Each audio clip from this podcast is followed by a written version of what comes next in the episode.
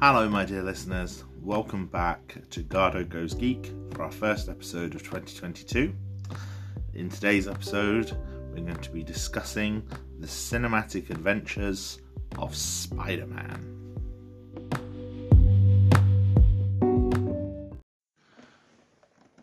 Firstly, I just want to apologise for my voice today.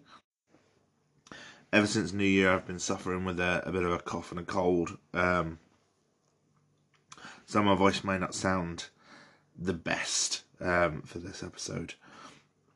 But I am uh, taking gaps so that hopefully you don't hear me hacking my lungs up. Um, I hope you all had a good Christmas and a good New Year.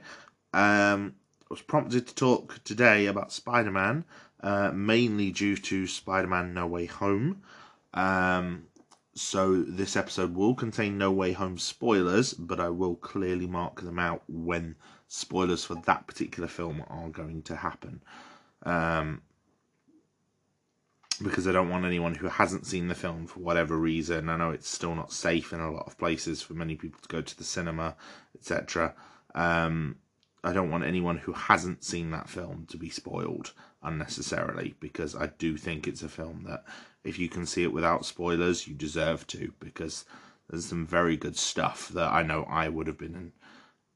Well, I, I say I would have been annoyed if it had been spoiled for me, but spoilers don't tend to bother me much anyway, and I did in fact look up the spoilers the day before I went to see it, so.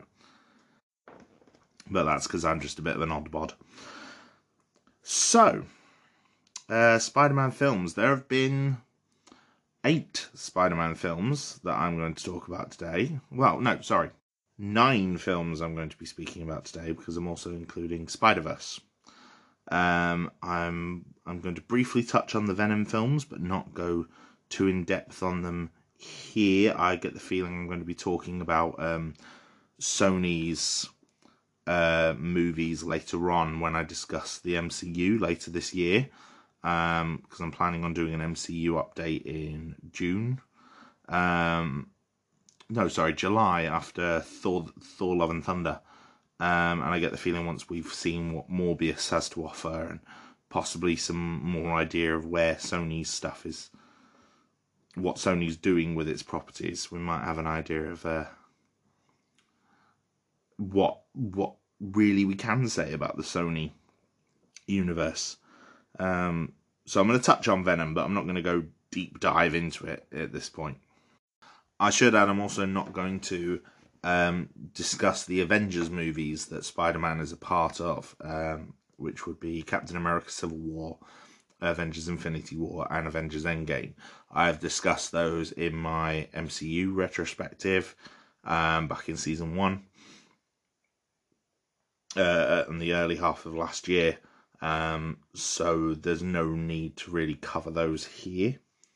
Um, and Spider Man himself is not the central character. So while there are things you can discuss about how they handle the character, um, I'll probably fold those into any discussions that I make regarding Tom Holland's take on Peter Parker when I discuss his other films obviously Spider-Man being one of Marvel's uh, biggest and most popular characters, um, they've tried to put him in films uh, pretty much since the since the late '60s, early '70s, um, with middling success. Um, Marvel always kind of stumbled when it came to putting their their characters in film, especially in comparison to their main rival DC Comics. Um, DC, for example, have had numerous television serials or television episodes. Uh, you know, most famously the, the 1966 Batman series, um, or the the George Reeves Superman serials in the I believe it was the late 40s. and the Fleischer cartoons as well, the Max Fleischer Superman cartoons in the 40s as well, um, which have brought their characters to a to a wider audience. Um, and the closest Marvel got with Spider Man was a television series in 1977, um, starring Nicholas Hammond as Peter Parker.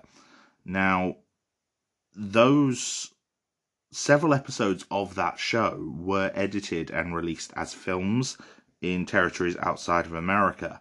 um, and there were actually three of them. Uh, the first one appearing in 1977, which means it actually predates the first Superman movie by almost a year.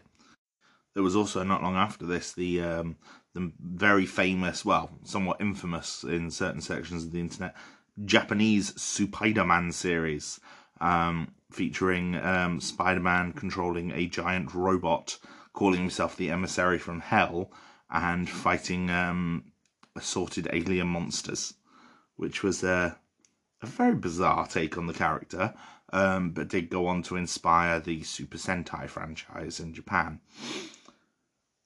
Wasn't necessarily a bad um, version of the character, but it was not Peter Parker. It was not um, the Spider Man that most people recognized, but still very interesting if you ever managed to watch it. That did also had some film releases, but mainly in its native Japan, um, where episodes of the TV series were edited, put forward. Um, but the actual efforts to to make an actual Spider-Man movie um, sort of mainly started in the 80s off of the back of um, the the relatively low box office performance of Superman 3 in 1983. Um, comic book f- films became kind of a low priority, um, and that affected any efforts to get Spider Man rolling. Um, 1985, uh, Roger Corman had an option on it, um, but then that expired, so then it went to Cannon Films.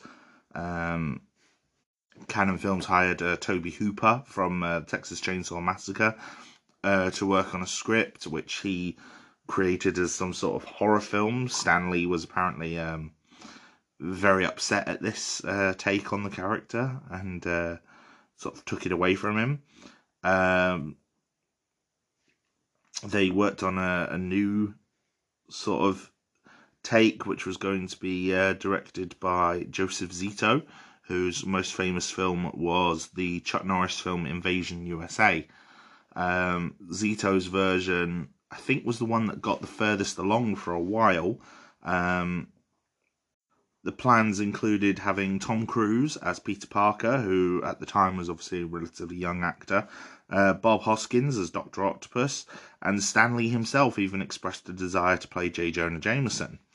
Um, there was discussions of um, actresses including Lauren Bacall and Katharine Hepburn as Aunt May, and uh, Peter Cushing as a sympathetic scientist character who would have uh, been part of the, the script as well.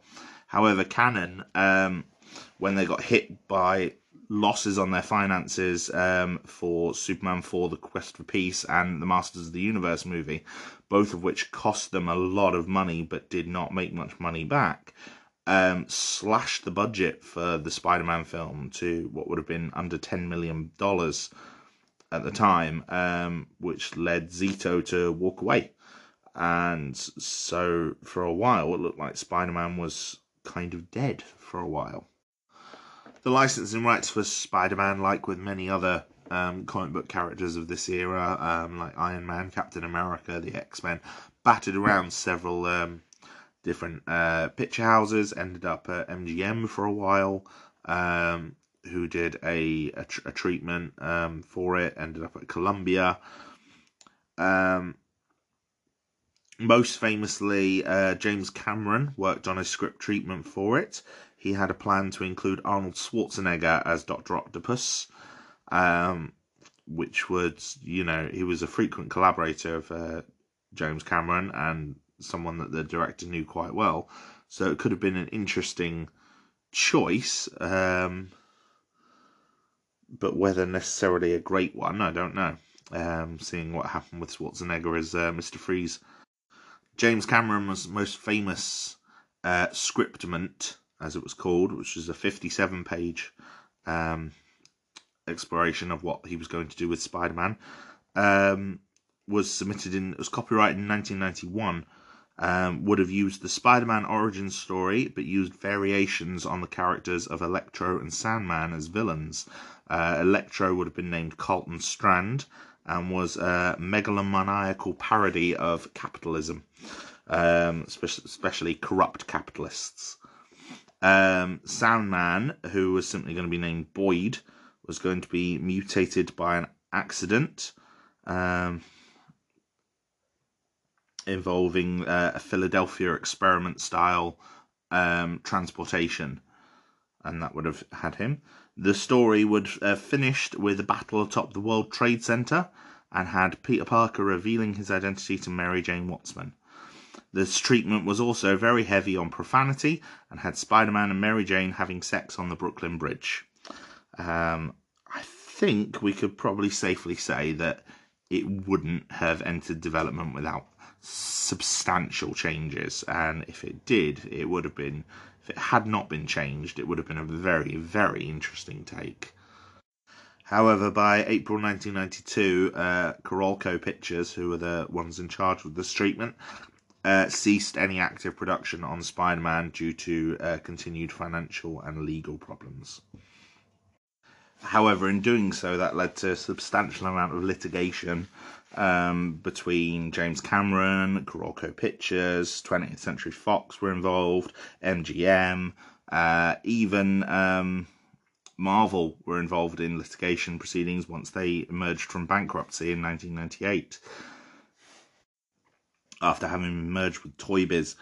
Um, this then led the, the continuing legal issues as well as uh, Marvel's own bankruptcy led them to license the rights to Spider-Man to Columbia, a subsidiary of Sony Pictures Entertainment, um, despite any disputes by MGM. And it was under Columbia that the first Spider-Man movie would go into pre-production well, sorry, into production. They'd all gone into pre production at various stages, but the first one would successfully make it into production. So, after rights uh, disputes were ironed out between um, Columbia and MGM, involving both Spider Man and James Bond, weirdly enough, um, Spider Man went into production. Um, Sam Raimi was hired to direct, um, which caught a lot of the movie making press off guard as he's a very strange choice uh, as a director. Now, Sam Raimi, by any means, I don't think is a bad director, but he's a very, very stylistic director. Uh, his most famous works in the mainstream had been obviously um, the Evil Dead franchise, um, which he had helped originate, um, Darkman, um, the Quick and the Dead, and A Simple Plan. Um, so by the time he was announced to be working on Spider Man, he'd obviously made his name for himself as a very stylistic, um, decidedly non mainstream director. Which made the prospect of a Spider Man film under him very similar to perhaps the sort of thing that we maybe had seen in 1989 with Tim Burton's Batman, in that we would have a director with a very unique vision um, creating their own take on this comic book character.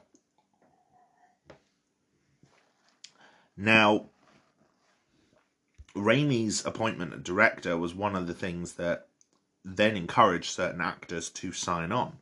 Um, now, the big, the first big three roles that were cast were Willem Dafoe as the supervillain Norman Osborn, the Green Goblin, Tobey Maguire as Peter Parker's Spider-Man, and Kirsten Dunst as Mary Jane Watson. Now, again, um, none of these actors were explicitly what anyone would have expected for these roles. You know, Tobey Maguire's most famous films at this point were Pleasantville and The Cider House Rules, um, both very artistic, um, kind of art house films. Kirsten Dunst was um, most famous was a sort of child teen actress um, who had been in Interview with the Vampire and Jumanji, um, as well as providing uh, uh, Small Soldiers as well, which had uh, been a moderate success when it had released. So she was definitely uh, one to, she'd started to make a name for herself as an adult actress. Uh, she'd been in Drop Dead Gorgeous um, in 1999, so again, sort of the, the art house trend, the very stylistic films. And Willem Dafoe as well was a very, very well known character actor. Um, perhaps famous for things such as Martin Scorsese's The Last Temptation of Christ, uh, Platoon, um, The English Patient, roles in American Psycho, The Boondock Saints. Um, yeah, very interesting character actor with a lot of very unique and very interesting performances. The film rounds out its cast with a lot of very amazing character actors. Uh, J.K. Simmons portraying J. Jonah Jameson, um, James Franco, who would obviously go on to have a, a very successful career before being mired in controversy, um, as uh, Harry Osborn, and Rosemary Harris and Cliff Robertson as Aunt May and Uncle Ben, two very, very important roles, which I think they both of them nailed. Um, the the script remained very focused around the characters, and I think it's a very, very good film. Um, now, the original trailer did actually come out just before 9 11 or was leaked not long before 9 11. I can't remember exactly, and featured the World Trade Center as a set piece. Um, that then had to be removed um, due to the 9 11 um, terrorist attack. And I'm not sure if the. I haven't been able to find out whether the the scenes of the New Yorkers sort of coming to rally around Spider Man um, was something that was added, was already in the film before 9 11, or if it was something that was added afterwards. But I will say, having seen how things happened after 9 11, it was very definitely something that we could see and feel, um, you know, of, of people all coming together like that. Um, now, all the time it was in development, they mainly used the James Cameron scriptment as its um, sort of guiding principle. Um, any rewrites that were done were based on that scriptment. Uh, however, I think the only thing that actually re- clearly remains from it is the idea of having organic web shooters. Um, Sam Raimi said he didn't want to stretch the audiences. Um, you know, he didn't want to make it less believable to them by having Peter then build mechanical web shooters. Uh, he thought it just stretched the um, their disbelief enough to have them be to have them have organic web shooters, um, which you know makes sense. He's a spider, so it's a sensible idea. I do think it takes away part of Peter Parker's genius from the comics, which was a, a sentiment echoed by many, many others, including Stan Lee. Um, but it's not bad. Now, the film itself is very stylized. There is a lot of um, very bold color choices in a lot of the shot composition. Um, a lot of the CGI work is very, very impressive. They end up creating something called the Spidey Cam, which was a camera they could suspend on wires between buildings in New York City and have it drop in an instant to like almost street level and swing forward um, so that they could have footage of New York that they could then animate Spider Man on. Which is mind blowing because nowadays they would just create all that in CGI.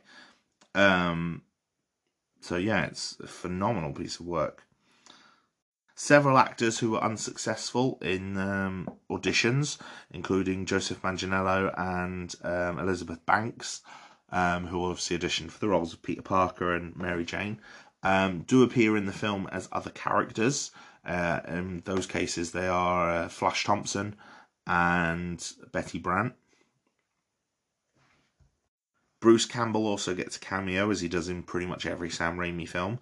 Uh, in this, he plays a wrestling announcer who gives Spider Man his name. The film, to me, has a lot of similarities in, terms of its tone.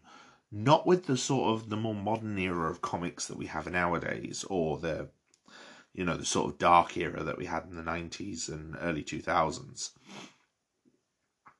Instead, it feels very, very much like the sort of Silver Age, Bronze Age stories that we would have seen under um, Stan Lee, John Romita Jr., Gene Colan, uh, people like that who would have worked on the Spider Man titles, you know, in the 70s and maybe the early 80s.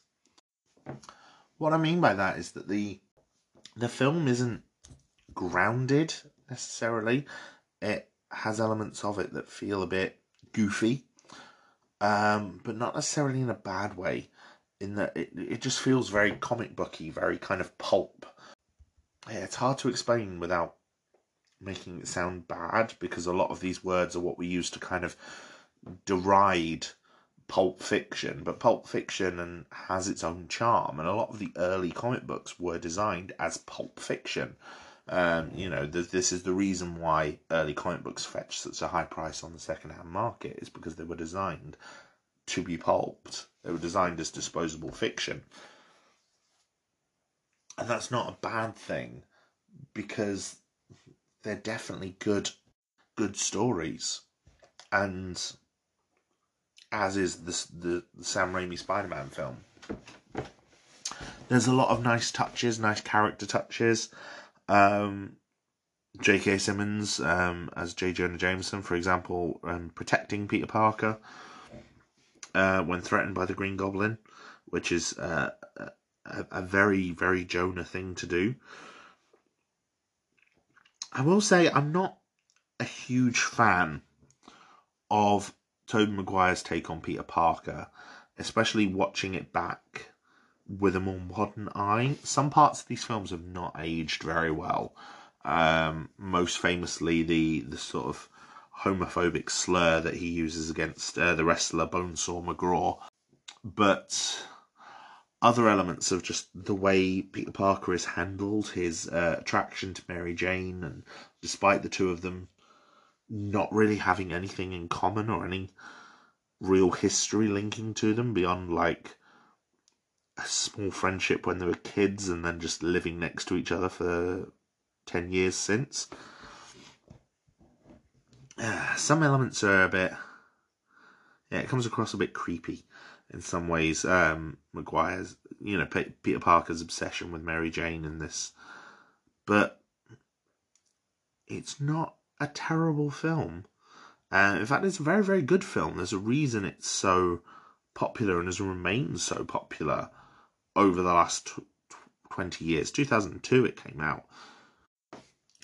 And it's because it's it's a stylistic, visually striking film with a good story anchored by very, very strong performances from very talented actors.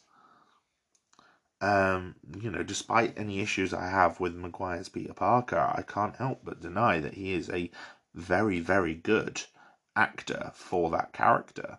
You know, the parts of him that feel like the Peter Parker in the comics feel so much like Peter Parker and Spider Man that I can't deny that he is Spider Man. Is that If that makes sense special mention goes to Willem Dafoe, especially. Um, I think Willem Dafoe, as a, as a character actor, he's one of those you see him in an ensemble. This, I think, for me, as well as many, many other people my age, was where we sort of started to notice just how good of an actor he was. He put so much of himself into this role. Um, for example, he insisted on wearing the stunt suit so most of the scenes where you see the Green Goblin just in the stunt suit, that is Willem Dafoe wearing the suit. Even while riding the glider, if he was allowed to do it, they let him do it because he wanted to do it for two reasons. Uh, reason number one, he felt it would unify his performance of the character if he can embody the physicality of the role as well. But also, he's gone on record as just saying it's fun and he enjoys doing it. Um, and I think that definitely helps because um, it does make the Green Goblin this incredibly menacing force, even when we can't necessarily see his face a lot of the time because of the mask. Um, he also has some some very good scenes, like where Norman and the Goblin personas are talking to each other, and he is just chewing the scenery in all of the best ways. Um, and there's even little tidbits like the fact that he's wearing false crowns as Norman Osborn, but as the Goblin isn't. Um, which again, yeah, a very nice touch to signify the Goblin persona as more bizarre. The core three of Maguire, and Franco are all very, very good in their roles. They all have a decent chemistry between them. I'm not as sold on Maguire and Dunst's chemistry a lot of the time.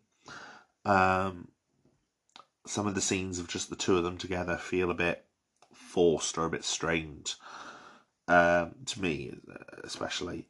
Um, but uh, Maguire and Franco, especially, have very great chemistry as uh, as best friends. Uh, Rosemary Harris's Aunt May is, is brilliant and comes up with some brilliant lines. J.K. Simmons just steals every scene he's in, again, chewing the scenery in the best ways. And uh, Cliff Robertson's Uncle Ben is, you know, such an important role to get right with a, a small bit of screen time. And I think because of the the power of the line, you know, with great power comes great responsibility, which I which is often attributed to the very first appearance of Spider-Man in Amazing Fantasy 15.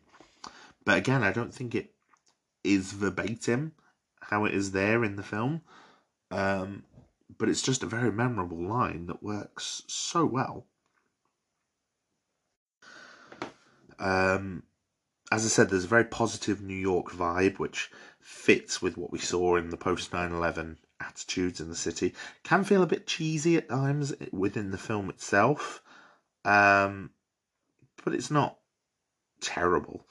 Um, the film can also be quite brutal at times. There's some very, very brutal fight scenes, especially the final fight scene between um, the Goblin and Peter Parker. There, there were some hits there that you can really feel. Um, and like I said, some bits have not aged well. Um, the humour, even beyond that, some of the things like Macy Gray's performance. It's like I'm, I'm sure Macy Gray is lovely, um, but she did not have a huge successful career after the 2000s. Um, and speaking of cheesy music, you know, there's a Chad Kroeger and Josie Scott's Hero on the end credits, which was uh, everywhere the year that film came out. The thing is, the film went on to be this enormous comic success, and I think we had had successes with Blade and X Men um, over the four years prior. But I think um, Spider Man definitely is the one that sort of proved that there were life in comic book movies um, after the decline of the Batman series. I mean, Spider Man went on. To, I mean, it had 139 million budget and went on to score 825 million worldwide, um, and 407 of that in North America that's insane numbers. Um, you know, even nowadays, those would be very, very respectable numbers. Um, but for 2002, you forget about it. That was that was one of the biggest films ever. The sequel um, was made for a much bigger budget, Spider-Man Two, uh, 200 million. It actually made a bit less money at the box office. I think was ranked a bit less critically as well, which is bizarre to me because I think most people will agree it's generally an improvement on the first. Um, one critic at the time called it a bit too self important for its own good at times. Again, the second film has a um, a very notable character actor as its uh, main villain, which is Alfred Molina. Um, Alfred Molina has again a very storied career, mainly as a oh that guy um, type of character where it's like you recognize him from different films, but he does a lot of character pieces essentially. Um, and he played the villain Doctor Octopus in the second film. He's very, very good. Doctor Octopus is a a very good villain and a very, very sympathetic villain. Um, Green Goblin was sympathetic to a point, but you could sympathize with Norman but hate the Goblin persona. Whereas with Otto, um, because of how the groundwork for the character is established very early on, with his arms being in control of him. You know, and him just trying to do this revolutionary science experiment. He's trying to create a fusion reaction, which is something that is still being researched nowadays, although not quite to the same extent it is in the film. Because a fusion reaction would be one of the most pivotal um, developments in clean energy production. He's he's trying to do something good, um, but we also lay down a uh, another villain arc for Harry Osborn, which on the whole is good. He's he's very motivated against Spider Man. It does make him come off somewhat schizophrenic in some of his scenes with Peter. It's like uh, hey buddy, nice to see you. Oh, by the way, you, you mate Spider Man. I'm gonna kill him, and it's like it, it's a very bizarre tonal shift, um, like at Peter's birthday, and it's like you, you feel like it's straining the friendship between these two. But then their actual friendly chemistry comes in and completely overrides that because, like I said, the two of them had very, very good chemistry together. The chemistry between Dunst and Maguire is perhaps slight. I want to. Oh, I don't. I'm not sure if I would say it was slightly better because most of the iconic things about their romance are still in the first film, like the upside down kiss in the rain, which was, you know, a, a very important moment. And I think Kirsten Dunst actually said that wasn't Tobey Maguire in the suit. Um, maybe that's one reason why it seems to have better chemistry than the rest of their scenes together. Um, in fact, I'm not a huge fan of most of Kirsten Dunst's arc throughout this movie, um, with her agreeing to marry someone else, seemingly just to make Peter jealous, because she has already worked out that Peter is Spider Man, but for some reason can't confront him on it straight away, bizarrely. She also ends up kidnapped again, which um, you know the the whole reason Dunst's character of Mary Jane is kind of diminished from the sort of outgoing, vivacious Mary Jane that we were used to in the comics is because it was a deliberate effort on the part of Raimi and the other screenwriters to combine Gwen Stacy and Kirsten and Mary Jane Watson into one character to have the best bits of both. So obviously, Mary Jane in the comics is this very outgoing personality, whereas Gwen Stacy is a bit more, a bit more homely and a bit more, um, a bit more of the, um, the damsel in distress. So, Mary Jane in the films comes across as both and neither at the same time um, which I think hurts the character, not necessarily Dunst's performance, because Dunst is turning in good work as the character. Um, but yeah, it's it's not it's not a romantic arc I really am a fan of. Um, so much of the care and attention to detail from the first film though is still present in the second one and it looks fantastic. There's a bit more reliance on CGI than some of the um, than some of the the more practical effects that we used in the first film, especially in digital doubles, which were kind of a thing everywhere in the early 2000s, perhaps a few years before they should have been. And it's one of those you can look at a lot of films in that time, and some of them have digital doubles done very, very well like some of the Lord of the Rings films, um, and then some of them have digital doubles done very, very badly, like some of the other Lord of the Rings films, but also Spider Man and Daredevil and Blade 2 and uh, Harry Potter as well. That was had some very, very bad CGI work in its early installments. And it's just because the technology wasn't quite there yet. Um, some of the digital doubles aren't terrible though. Like there's the the digital double of Doctor Octopus at the very end shot of him in the film where he falls into the the harbour. That's digital double and it works.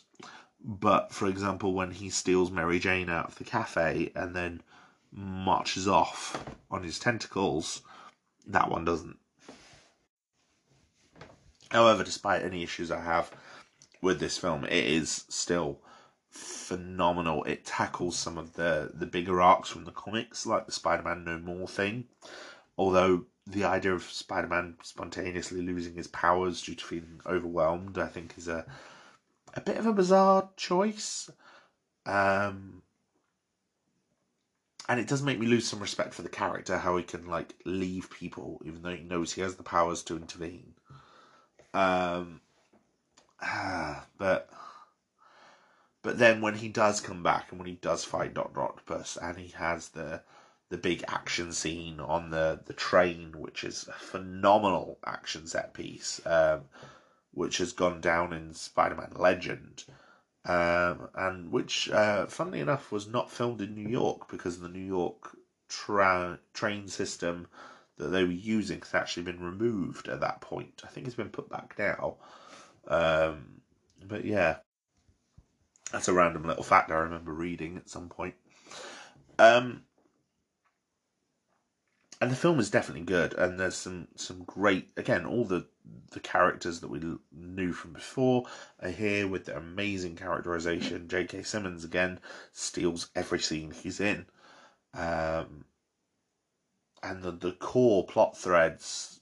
It it really feels like a middle chapter of a trilogy while at the same time telling its own story because there is all this setup with things like Harry Osborn and his quest for revenge against Spider Man. Um, you know, set up as well with the amazing um, credits using the Alex Ross artwork. Um, captivated by that that brilliant score. Like the the the opening credits of the first Spider Man film have aged badly. The second one, it's a lot more forgivable because, yes, you're getting all the credits and the score in the same way that you were in the first one, but you're also getting these um, summary images featuring featuring this amazing Alex Ross artwork, um, which helps make you feel like it's part of the movie, even though it isn't. It's brilliant, very excellent choice.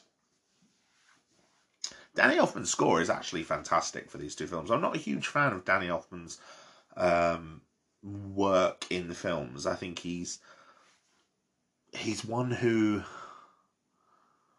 can take on certain familiar patterns very easily. Like a lot of his score work with Tim Burton feels very similar, for example. Um, and I don't think he's as varied as someone like Michael Giacchino or uh, John Williams or um, or James Horner. But I think his his work in the first two Spider-Man films is definitely among his best.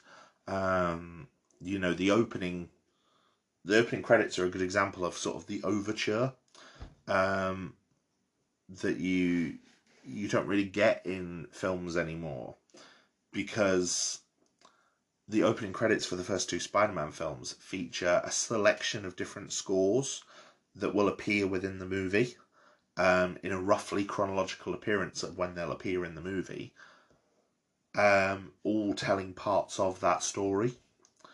Um, so, for example, when you listen to the opening credits of Spider-Man Two, you get Spider-Man's theme, then you get um, Doctor Octopus's theme, um, where he's developing his machine. Then you get the the sort of the more evil Doctor Octopus theme, then you get the the losing his powers theme um, and and struggling with his powers. And then you get the no Spider Man's back again, uh, and then you get the more the, the final, you know, elements of the final piece of the final confrontation. And I think it's a great decision to include that at the start of the film so, like I was saying, I may still have issues with Spider Man 2, but I think it's definitely um, a classic for a reason. And it has definitely gone down as a classic. It's generally considered one of the best in the superhero genre for very good reason, I think. Spider Man 3, though, oh boy. Um, it didn't help that that one had a, a very troubled production. Um, where Sam Raimi clearly wanted to do one thing, and Sony, specifically executive producer Avi Arad, who has made a lot of controversial decisions regarding adaptation of characters, especially Spider Man, over the years. Um, Avi Arad has a, a, background in toys, um, so for him it was it was this action figure sells, so this character should be in the film. And he wanted to put Venom in the third Spider Man movie. Sam Raimi had no interest in doing Venom at all. So as a result, Spider Man 3 feels like it's constantly juggling its three villains with Harry Osborn, Venom, and Sandman, the villain that Sam Raimi actually wanted to use. Constantly juggling for screen time. Um, most especially, well, most egregiously, with characters sort of disappearing as villains for significant parts of the runtime. Starting with Harry Osborn getting the, the tired trope of amnesia after an unsuccessful attack on Peter Parker. it's it's not great. The thing is, there's definitely good ideas in it, and parts of the film are very, very beautiful. Like the um, the amazing scene of Sandman piecing himself together again um, after his, his transformation. That is a beautiful scene um, and something the visual effects team worked on quite a lot, and you can tell it was like this is one of their. Like, I get the feeling almost that, that they wanted to make that scene work to prove that they could do Sandman. because that's how it feels. It feels almost like they had to make that scene work as like a pitch, almost. There's other scenes that become bizarre as well, like um, you know, the love for Spider-Man in the city feels just bizarre. Like I grew up reading Spider-Man comics in the the late '90s, which was not a great time for Spider-Man in general. Um, but one of the first storylines I remember reading was something called Spider Hunt, um, where Norman Osborn had taken over the Daily Bugle and was framing Spider Man and put a $5 million bounty on him.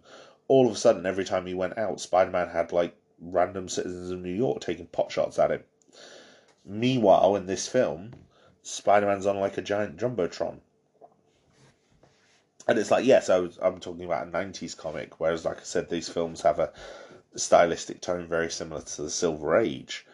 But even in the Silver Age, Spider Man wasn't a beloved hero. You know, the Avengers were. Spider Man was kind of distrusted. Now that may be because the Avengers don't exist in this universe. You know, there there was an attempt to bring in Hugh Jackman in the very first film. They actually flew him out to New York for a cameo, but couldn't get his X Men costume, which is a true story. Um, so we could have had connections between the, the X Men film and the first Spider Man film. Um, there was also supposedly going to be a cameo for Punisher in the second Spider Man film. The one of the characters that um, Mary Jane runs past in her wedding dress at the end of the film. I will say one thing I do like about Spider Man 2 is its conclusion isn't on Spider Man, it's on Mary Jane reflecting on the decisions she's made. Did like that. It was a very nice stylistic choice. Um, but yeah, one of the people that she's running past is supposedly the Punisher. Presumably, it would have been Thomas Jane's Punisher. Um, but I don't. Either he hadn't been cast or wasn't available yet um, for whatever reason when they shot that scene. Um, so yeah, we could have had a, a Marvel Cinematic Universe between all of these different properties years before we we got the actual MCU, which is an interesting idea. Um, but yeah, so that that's one thing that feels bizarre to me. Another thing that feels bizarre is the introduction of Gwen Stacy. Uh, as I said earlier, Mary Jane is kind of a composite of Gwen and Mary Jane's characters. So they introduced Mary Jane in this. uh, they introduced Gwen Stacy in this, and she feels very different from her mainstream comic version. In that she seems more outgoing. She has a career as a model, which is something that Mary Jane's more known for in the comics. Um, she's a science whiz.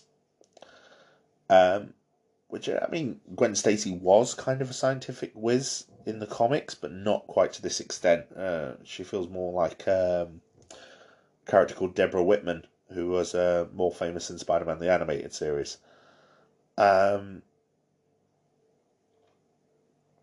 and yeah, she's she's introduced as Eddie Brock's lover and the daughter of George Stacy, the police chief, who's played by James Cromwell, who's doing a very good job.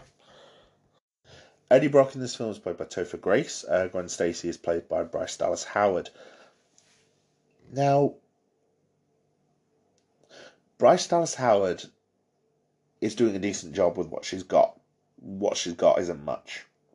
And Bryce Dallas Howard has gone on to have a very successful career. Um, you know, most famous mainstream audiences as a director on The Mandalorian and uh, the character of Claire in the Jurassic World franchise. She's not terrible in this. The character is terrible, but her performance isn't. She's doing a very, very good job. The character just feels redundant.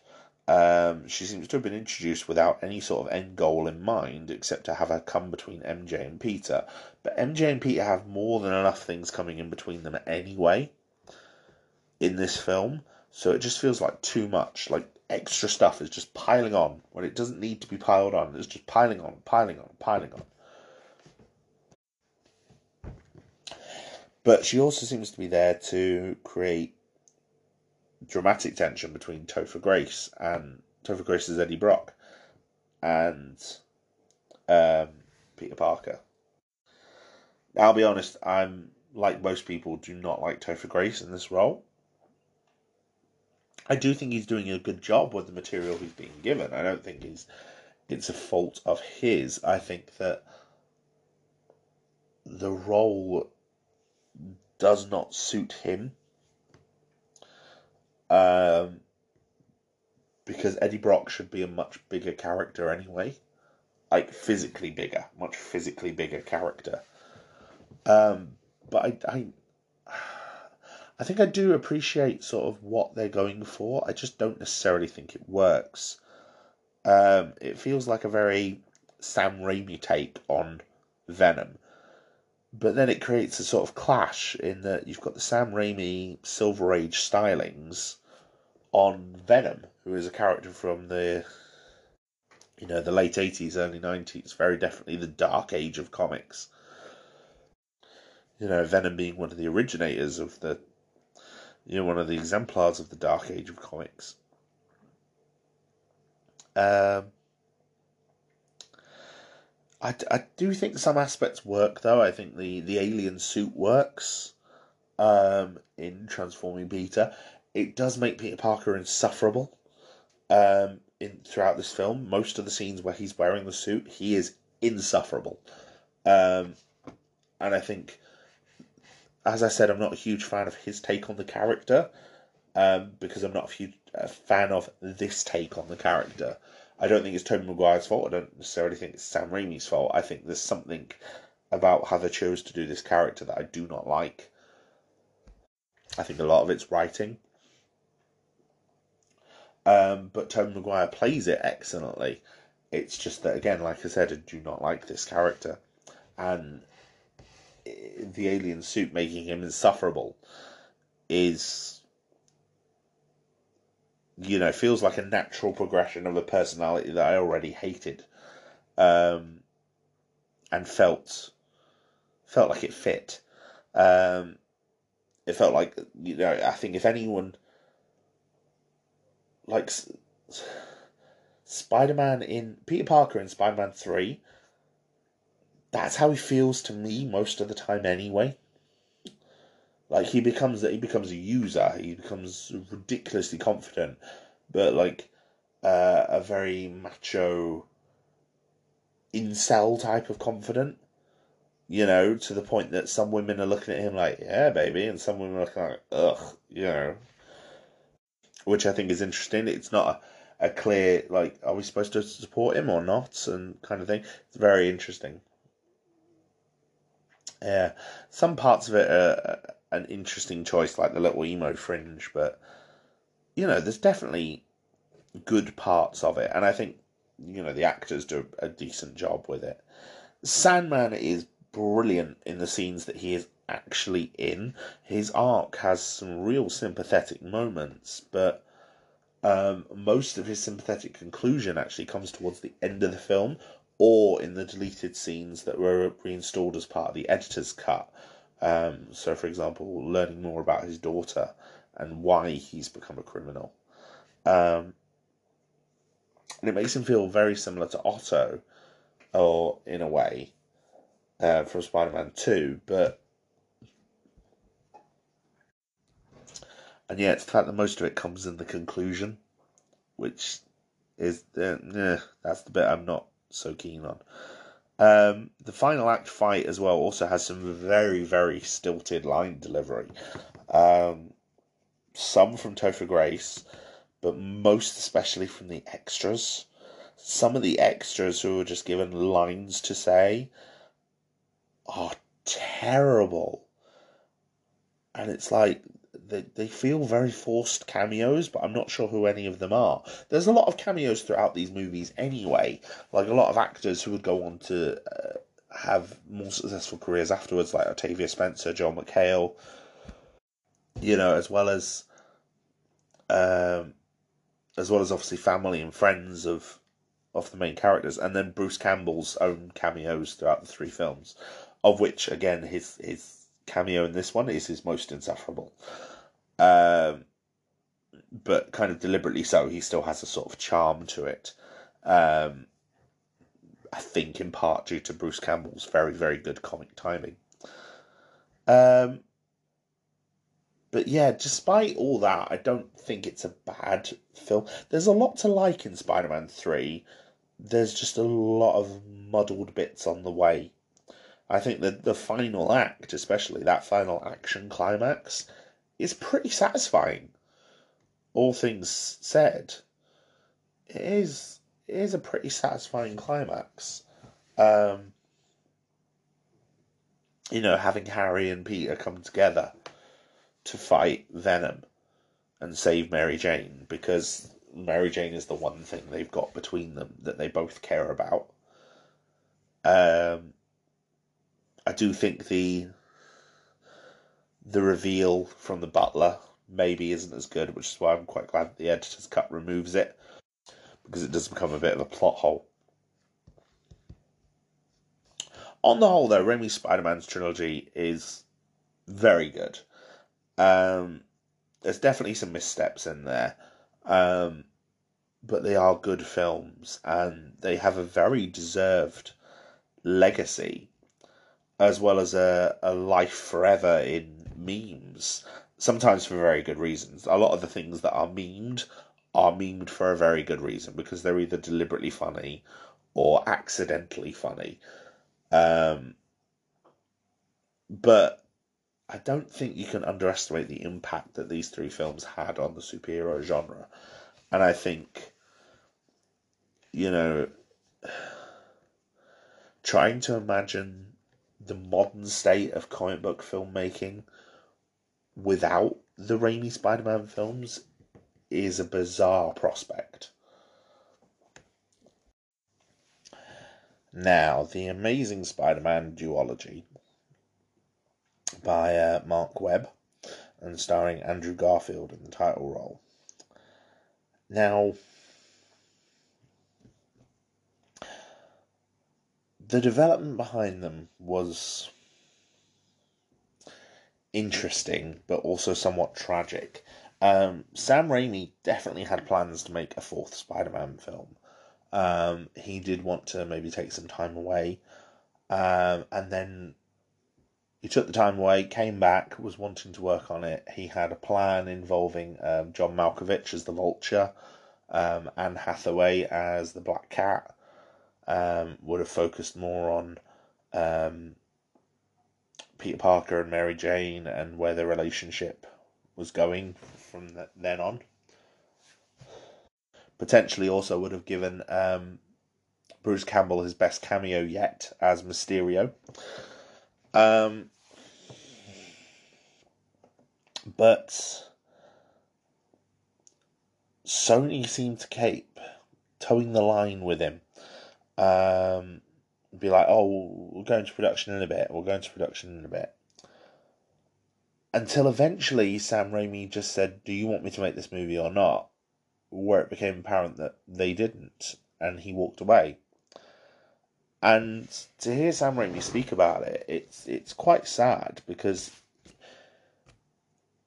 Spider-Man Four to him sounds like a film that he wanted to make, very much wanted to make, and was prevented from making. Now, in part, maybe it was to do with uh, Spider-Man 3's somewhat d- disappointing box office returns. You know, Spider-Man 3 had been one of the most expensive films ever made at that point um, you know, reportedly. Um, it had something like a 250 million budget, um, plus marketing costs on top of that. And it had not made a lot of money. Plus, by this point, this was 2010, and Marvel's starting to get their own films off the ground with the MCU. So they had a potential then to incorporate that as something that they wanted to do. And so what follows is The Amazing Spider Man.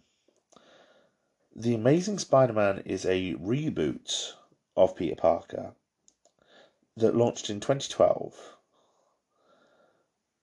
only 10 years after the first Spider Man film. Not even like 10 years after the last Spider Man film, 10 years after the first Spider Man film retelling the origin, covering a lot of the same beats, featuring a very, very similar main villain, uh, main romantic lead, featuring Uncle Ben, aren't they? And it feels very, very much like a film that was written by committee. Um, you know, and across both of these two movies, you can see a large amount of names in the the writing and screenplay and producer credits, um, suggesting that quite possibly, yes, it was a movie written by committee. Um, which is a shame.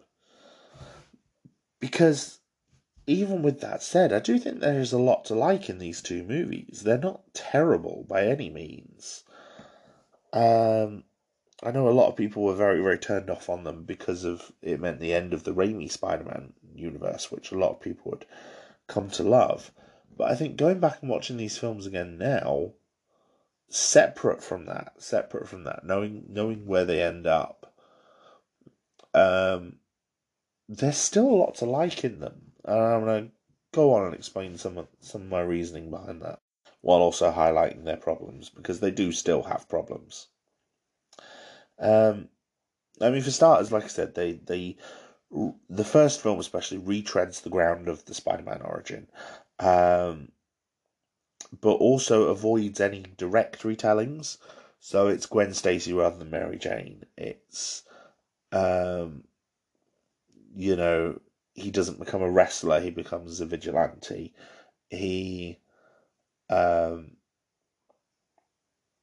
you know, the the the the person who kills Uncle Ben isn't a, a carjacker or it's just someone that Uncle Ben runs into into a street. Even things like the the with great power comes great responsibility line gets turned into something else said by um,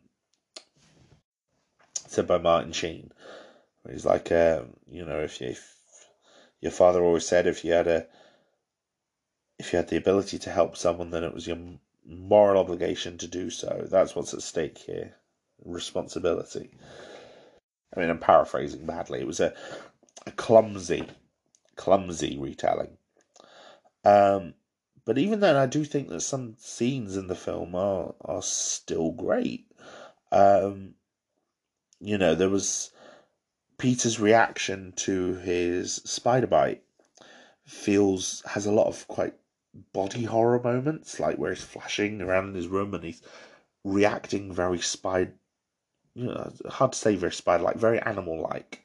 You know, kind of twitching and nervous. Um, you know, the scene on the subway where he first uses powers and can't quite control them is entertaining. Uh, you know, it's and then seeing him test his powers at like the uh, while skateboarding and swinging on chains at the docks you know, it's it's not even it's not a bad scene. There's even some really subtle character stuff that I'm watching this back recently. I found myself quite liking, like Flash Thompson is obviously Peter's bully in this, and this is this is still set in this is now set in Midtown Science, Midtown High School of Science and Technology. So it's a science and technology based school but clearly, it has a big sports team because Flash is, you know, a, very much a jock type.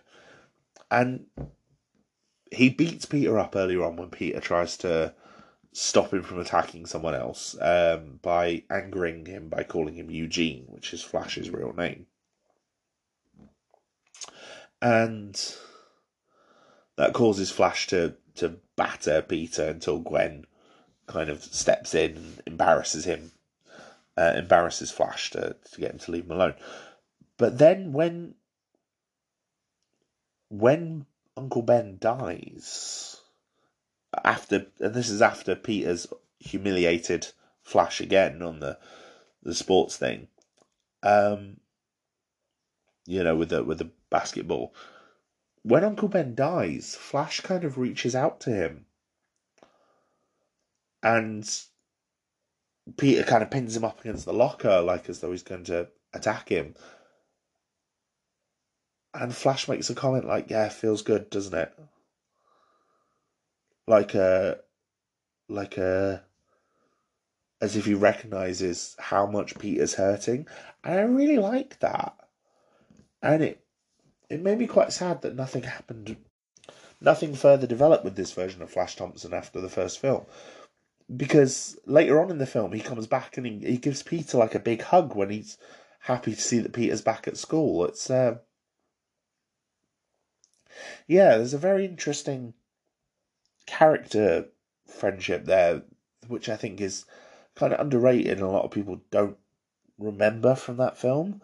But yeah, if if, if you can watch Flash's scenes from Amazing Spider-Man and it's just that there was a very clear effort there on the part of the writers or the actors or someone to have Flash kind of change and develop from the bully to the character that he becomes in the comics later on, where he does actually become one of Peter's friends and um, eventually becomes Venom. You know, and I, I kind of like that. That was a, a, an unexpected thing when I was watching it back um, recently. So obviously, I just wanted to comment on that here because I think a lot of people might not have noticed that. Um, uh, Peter becomes a vigilante trying to hunt down the person who killed Uncle Ben, um, and that's what leads him to gradually develop the Spider-Man persona. Like he starts wearing a mask because someone says, "Oh, we've seen your face. You gotta watch yourself." Um, you know, he develops the web shooters to increase his mobility he develops the the the spandex suit so that he can, um, you know, so that he's more mobile and he can wear it under his street clothes. And the the the suit in the first film is not great, but it does have a, a homemade look to it. Like they show him like screen printing a piece of spandex, and despite the fact it's a, you know, it does look like something a kid could have created you can't say that about the Raimi Spider Man suit. The Raimi Spider Man suit is incredible, but it was not something a kid would have designed. You know, the Amazing Spider Man suit is, you know, it's head to toe spandex and neoprene, and it looks like the sort of things that he would have been able to find online. Um, the scene with the car thief has some of the kind of the classic Spider Man humor. Like the guy pulls a knife on him, and Spider Man's like, "Oh no, it's my weakness, small knives." and it's like uh, you know that did make me laugh. Um, and then the scene of him rescuing a kid on the bridge, um, which is where he sort of takes on the role of Spider Man, takes on the role of the hero, and saves the kid, like you know, encouraging the kid, like put the mask on, it'll it'll give you strength, you can do this. That to me, especially with it seemingly being inspired by um, George Stacy's speech at the dinner table when Peter was around Gwen's, saying how um, you know Spider Man isn't a hero; he's a vigilante because he's he's hunt, hunting one particular type of person. You know that scene on the bridge is what f- seems like the evolution into Spider Man, the hero, what rather than the vigilante, which I do quite like. Um, I'm not. I am quite a fan of the fact that he never catches Uncle Ben's killer. I think that's a very, very bold choice. It makes me think of, um, I think it was post crisis Batman, where Batman never catches um, the person who killed his parents. So, obviously, most iterations of the Batman story, um, the Waynes were killed by Joe Chill. And Joe Chill is then captured and arrested. Um, and that, you know, the, the story of Joe Chill is one of the things that helps motivate him to become Batman. Post crisis, they used, they had Joe Chill never get captured. So they had the motivation to be the hero. You know, for Bruce Wayne to become the vigilante, being that he's trying to find the Wayne's killer, but probably never will. And I like that take here for Spider Man. And I like that he doesn't capture him at the end, you know, at any point in the film. Also, because one of the things in the Raimi film is that, you know, the the the the, the burglar, the the robber, the uh, Carradine, isn't it? The character, uh, he ends up dead and Spider Man doesn't save him. He ends up dead kind of because of Peter, which is. I don't like the idea of Spider Man doing anything that could make him a killer. Now, regarding the films themselves, they've obviously got a much more direct inspiration from the Ultimate Comics. Um, in the same way that Raimi's films are very much the, the sort of Silver Age classic Spider Man, um, the modern films seem to have taken on an approach like the Ultimate Spider Man comics. Now, for anyone who hasn't read those comics, Ultimate, the Ultimate Comics line by Marvel was an attempt in the early 2000s to sort of make the to reinvent those stories for a modern age uh, reinvent a lot of the classic characters classic concepts for a modern age without the the decades worth of baggage that they had accrued and Ultimate Spider Man was very successful. It was the most successful one of that line. Uh, it was written by Brian Michael Bendis and was very, very popular. Um, in that, though, it explicitly tied the origin of Spider Man's powers to Oscorp um, and tied the experiments at Oscorp into the super soldier serum. Um, which is obviously used to explain a lot of superpowers, such as the Hulk as well, um, which the MCU had recently just done as well um, in their Incredible Hulk film. So, I think the decision to use the Ultimate Comics was a, a smart one, but and it it does create a sort of a more of a mythology of for this world, but it also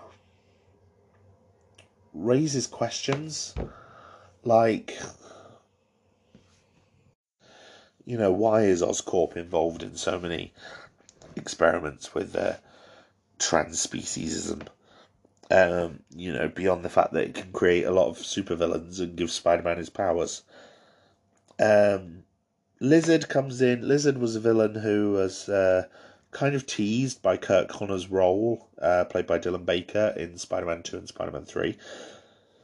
He's somewhat sympathetic, um, and Rhys Ifans put a lot of work into the behind the scenes. Like he did a lot of on-set motion capture as the lizard, wearing like a, a lizard mask, um, which was very bizarre to watch, um, but very interesting. Although the character does like almost a complete change um, after his first transformation and goes from being a, a sympathetic uh, friend of Peter Parker to someone who could not seem any more villainous, just delivering normal dialogue. It's it's very bizarre, uh, and yeah, it's a, it's a weird choice. The film is also a lot darker in in tone, um, as well as its visual style. Like a lot of the, the visuals are very very dark, somewhat muddy. Um, the score is also not nowhere near as memorable as the Danny Elfman scores or Christopher Young's score for Spider Man 3. It's, um, again, feels like it's done by committee. Feels like it's hitting the beats of a score that you would expect. Um, you know, it's rising action, so we'll have like rising crescendo and strings, and you know, this is all heroic. So lots of strings, lots of brass, and it's yeah, it's, it seems very very tropish. Uh, I think is um, some way to do it. One um, aspect where the film does improve itself on its previous ones is the chemistry between the two leads, uh, Andrew Garfield and Emma Stone, who plays Gwen Stacy, um, are obviously the main romantic interest in this film. Um, they have tremendous chemistry, um, and they did end up dating after the first film. I don't think they were dating at the time. Now, Kirsten Dunst and Tobey Maguire also dated, but I don't think it improved their chemistry any. Um, the only problem is that the in the first film, especially, there's a, a very much an improvisational tone to a lot of their scenes together. Like you can tell that they're being they're improvising dialogue, and they're not necessarily great at it. Um, so some of the scenes feel like a, a bit grating, like they're taking too long and a bit a bit cringy, a bit uncomfortable. Um, but the actual chemistry between them is brilliant when anything is scripted. Um, like her reaction to Peter webbing her on the roof is fantastic. Her the chemistry between them when he's talking about stopping the lizard is fantastic. Um, and I should add, Amazing Spider-Man One also probably features one of my favourite Stan Lee cameos, where he is just um, tidying the library up while Lizard and Spider-Man trash the shelves behind him. Um, it's one of the draw, more drawn out ones, one of the more obvious ones, but yeah, I really like that one. Um, it's not my favourite Stan Lee cameo ever. I'm I'm not sure exactly what is my favourite Stan Lee cameo ever at this point, um, but it's very very good. Um, so the first film is kind of muddled. It leaves it does lay a lot of groundwork to to build on, and you know it introduces some. Uh, an additional wrinkle with Peter's parents, who were kind of skimmed over in the Raimi trilogy, um, being established characters in this one, and uh, Richard Parker's research being quite important um, for Oscorp, and you know the ransacking of their home being one reason why he he and his mother left. Uh, he and his mother, he and his wife, Peter's mother, left. Um,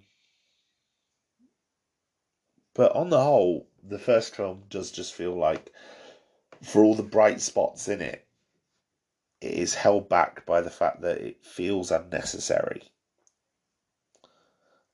Or it feels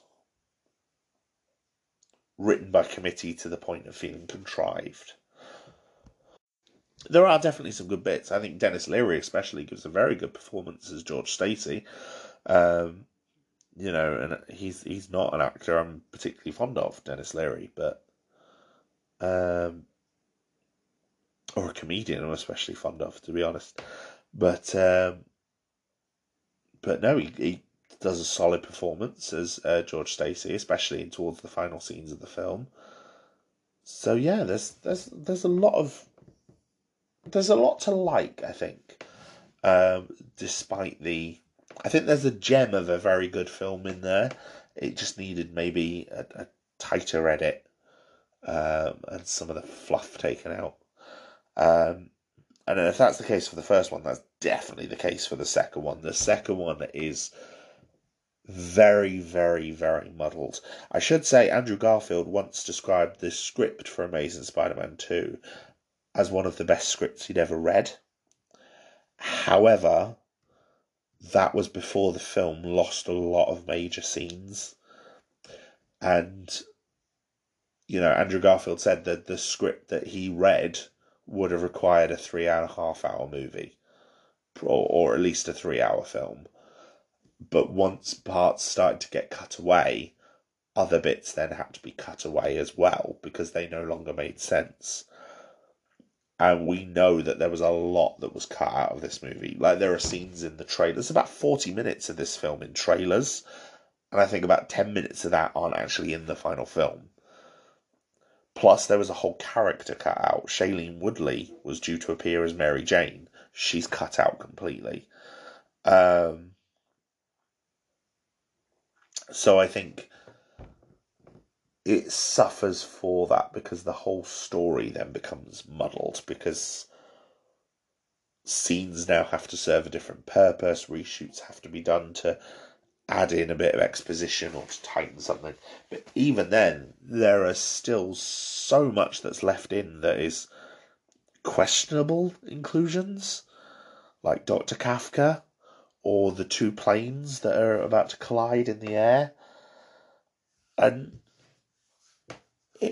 it's it's so hard to explain why they chose some of these things. Um, regarding the main plot of the film, Dane DeHaan as Harry Osborn, he's not terrible.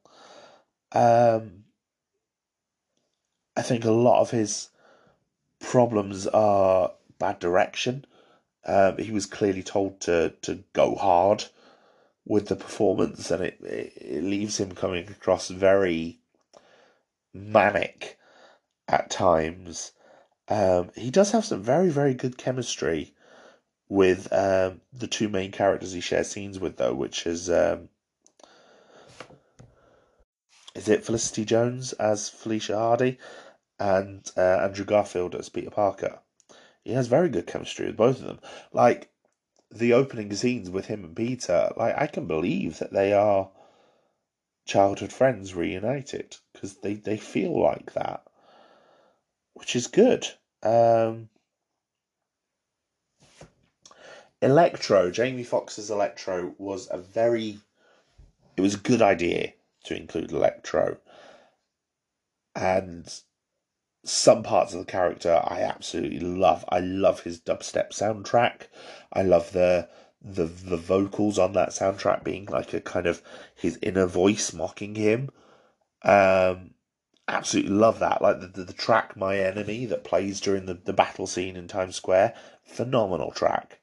Um, and he he's again a very tragic, kind of sympathetic villain. Like the battle in Times Square is phenomenal, and part of that is because it's the fifth Spider-Man film and not the second Spider-Man film, so it's got all this budget from being the fifth film in the franchise. You know, all this extra budget that Sony was able to chuck at it. Um, and it does a fantastic job uh, as a scene, and you can really sympathize with Electro. The downside maybe is um, his sort of origins is kind of he kind of does the same character arc as Electro as Jim Carrey's Riddler in Batman Forever. And not for the last time, because that would also be used later on for um, Kristen Wiig's um, Cheetah in Wonder Woman 84. So th- they use that story arc again. Um, and the idea of this dorky, nerdy, awkward, but hard-working member who's underappreciated and taken advantage of, gaining powers or abilities, and then being able to to get their revenge. Although Electro's revenge isn't quite the same as uh, the more explicit revenge that Riddler and Cheetah get, um, which is slightly better. Like we don't see him beat his boss or anything. Um, and I think of all the villains in these films, Electro is definitely the standout. Um, helped by the action scenes, the score, um, and the parts of Jamie Foxx's performance that, that do work. Um, you know, this this like I said, his his dubstep score especially stands out against the the score for this film. I mean, the score for this film is better than the first one as well you know, the first film score was done by James Horner, and it's not terrible, but it's not James Horner's best work. The score for this one is done by uh, Hans Zimmer, who is a, a much better uh, composer in general, I think. But then he's also backed up by a group called the Magnificent Six, uh, which includes uh, Pharrell Williams, Mike Einziger, um, Junkie XL, Johnny Marr, Andrew uh, Kawczynski, and Steve Mazzaro and it's like they're also all good composers and all good musicians. So you can see why the score for this film is better. Um, there's elements about this film that I also really like. Like I like a lot of the stuff with Gwen. Um, I like her ad lib where she calls out Peter. Apparently that was a genuine mistake. That's the reason why Emma Stone clasps her mouth so hard you know, she was meant to shout Spider Man, and she shouted Peter. Um, and yeah, the director liked it, so I kept it in. Um, I like them committing to the decision to kill Gwen Stacy off. Um, you know, pre Spider Verse, which was I think the Spider Verse crossover with the introduced Spider Gwen came out the same year as this film, 2014. So that was what Gwen was most known for, was dying. And them deciding to commit to it, I think is good.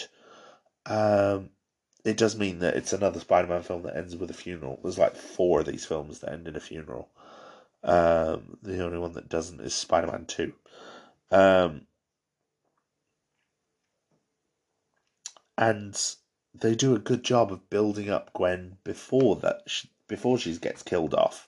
Like she's not killed off. Have have I, I've criticised fridging in this podcast before, and I will continue to, but killing Gwen off in this film doesn't feel like it's being done to motivate Peter, more than it's being done to to demoralize him. you know, it's a tragedy in the same way that death can be in real life. And it doesn't feel, it feels more earned than it does in the, um, in the original comic books. In the original comic books, Gwen Stacy's death feels sudden and out of nowhere, and she's not quite been built up as much as she is in this. You know, in this, they've they have it look like she's going to go to Europe to study, which is something that Gwen also did in the comics. And you think that might be the ending of her character, not that she's going to die. And, you know, her valedictorian speech is in there, which is amazing as well, and is used over the final scenes in the film. Um, I also think the final scene, the battle with the rhino, works quite well as a conclusion for this. Um, I mean, it became unexpectedly the conclusion for this entire franchise. Like the idea that, you know, they had huge plans. They were going to do a Sinister Six film, they were going to do a Venom film, they were going to do Amazing Spider Man 3, they were going to do Silver and Black, whatever that was going to be, they were going to do a film on Jackpot. Um, all built off of this one. And they sort of set the groundwork for that with Rhino.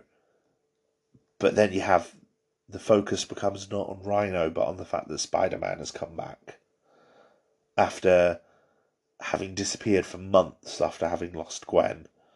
Spider Man comes back and saves the day. And that's good. That's a good ending for this, I think. Um, it is kind of curious how the plans for this universe would have gone, um, especially if they had been able to merge with the Marvel Universe as they'd planned. Um, I mean, there's definitely elements that feel like the MCU, like the the Oscorp computer systems that they're using in the first film feel very reminiscent of um, Iron Man's Jarvis technology.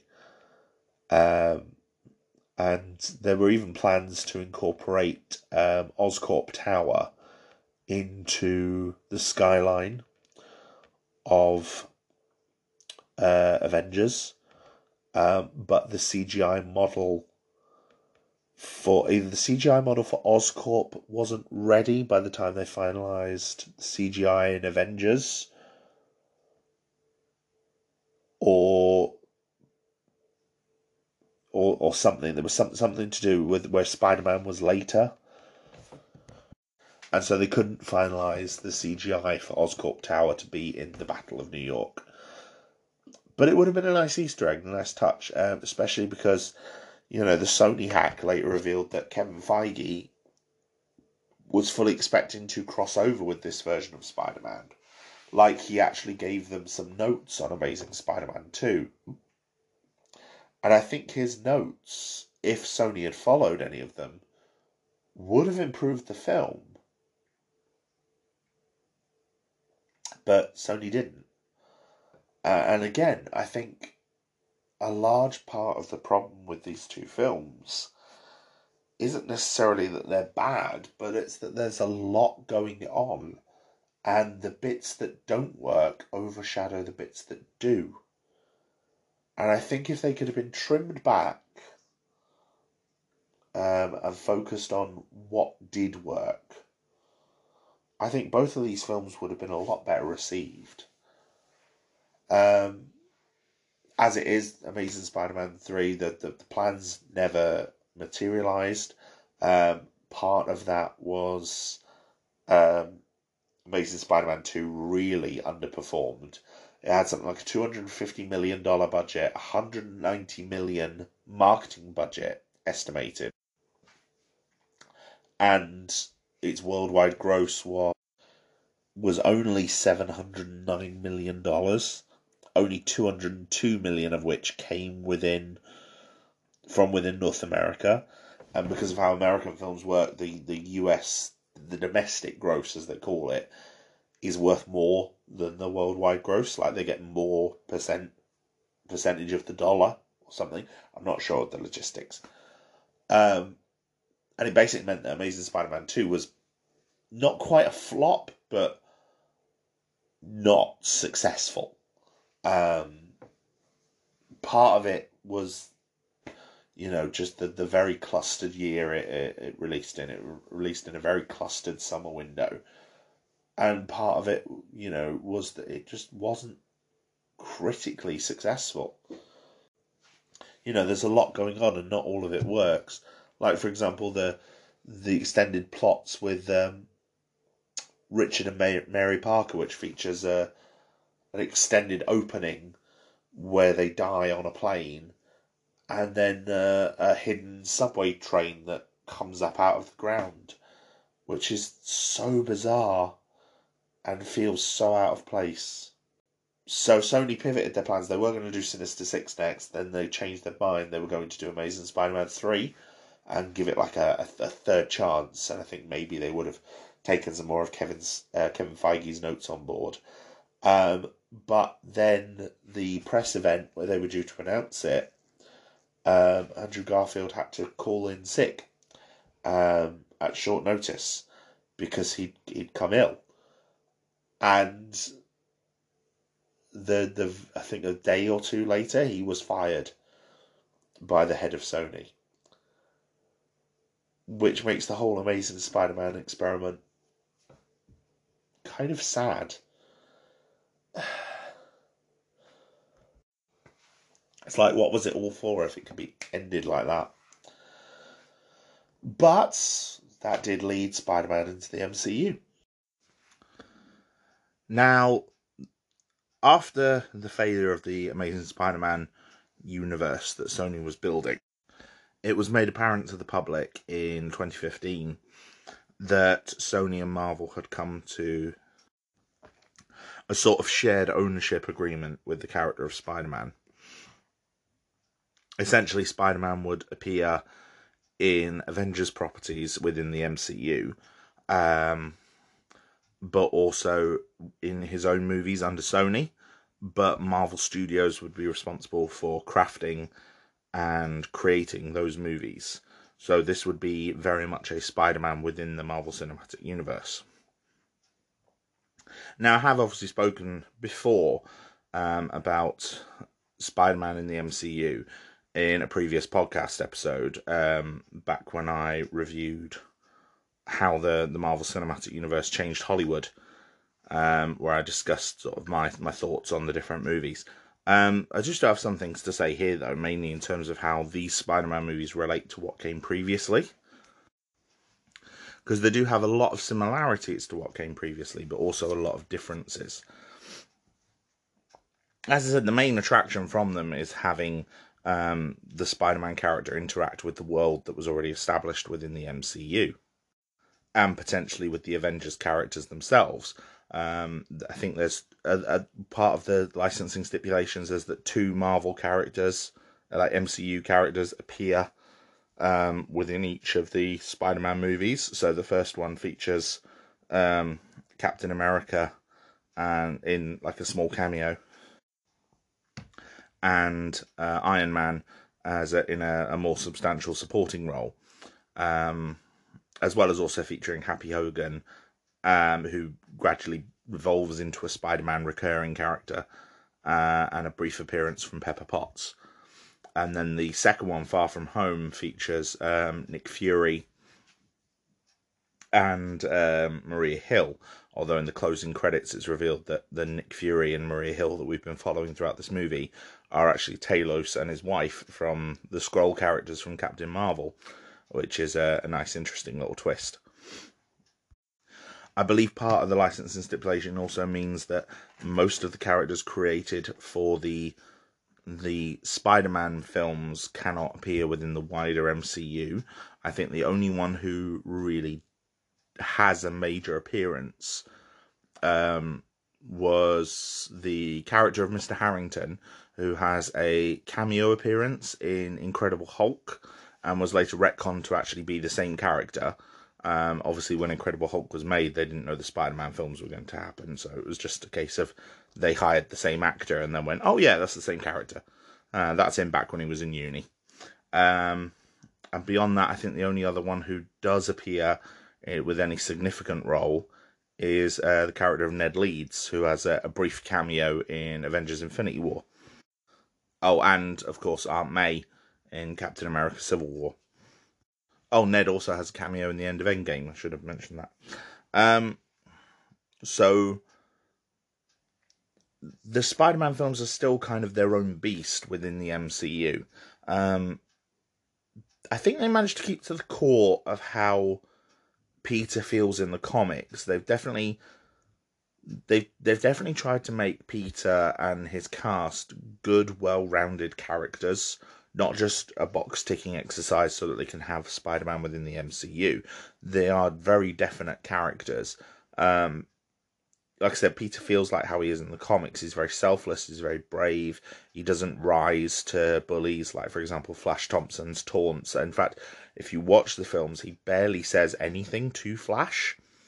Like, and he, he hardly ever responds to any of Flash's uh, taunts towards him. Most of the time, he just flat out ignores him, which I think is a very nice touch. Um, some parts of the more familiar Spider Man narrative have been completely avoided. Um, for example, we don't see Spider Man's origin in any of these movies. We don't see his parents. We don't see Uncle Ben. Um, all things that have been touched on and done in previous films.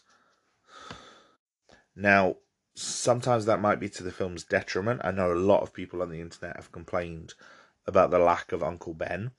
Um, personally, I have a theory about it, and that theory mainly seems to be on how Spider Man is structured within the MCU, as opposed to how Spider Man is in the original comics.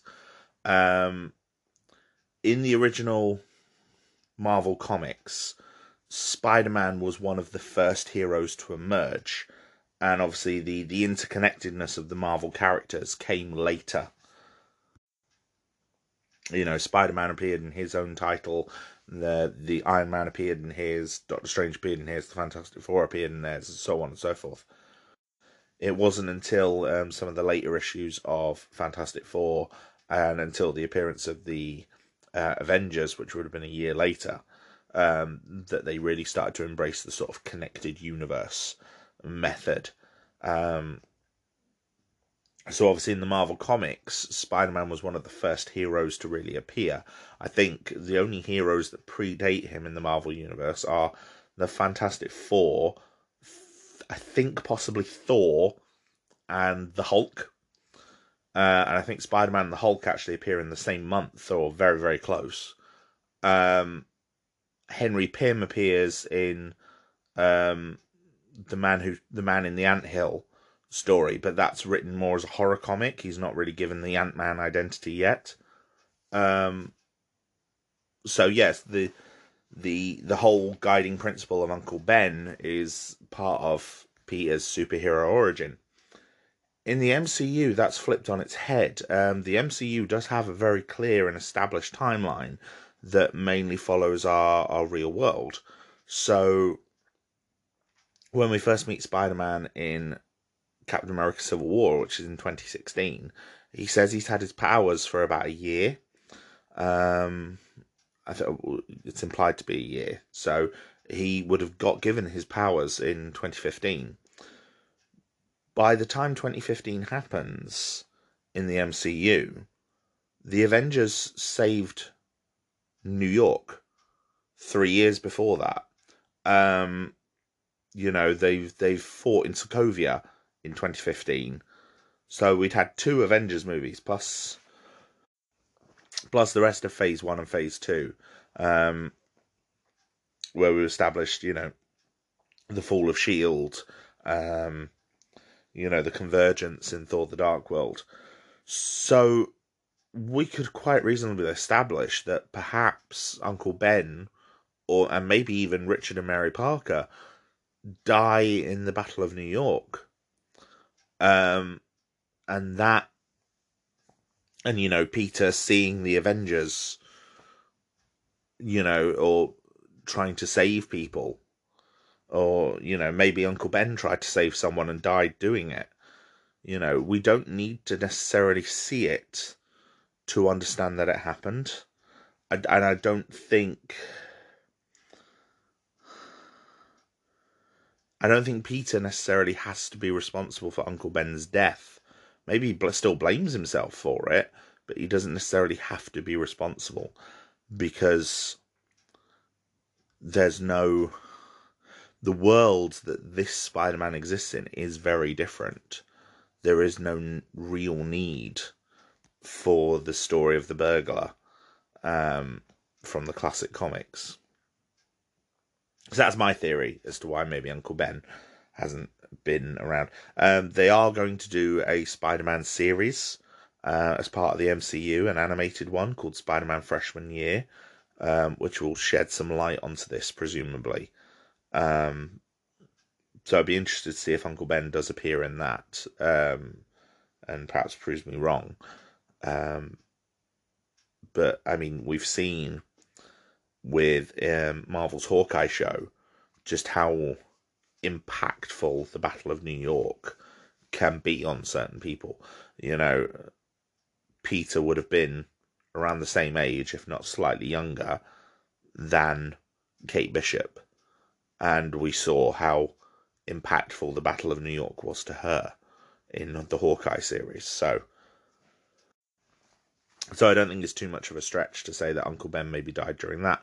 Or even they retconned it so that the kid in the Iron Man mask at the Stark Expo in Iron Man 2 is Peter Parker.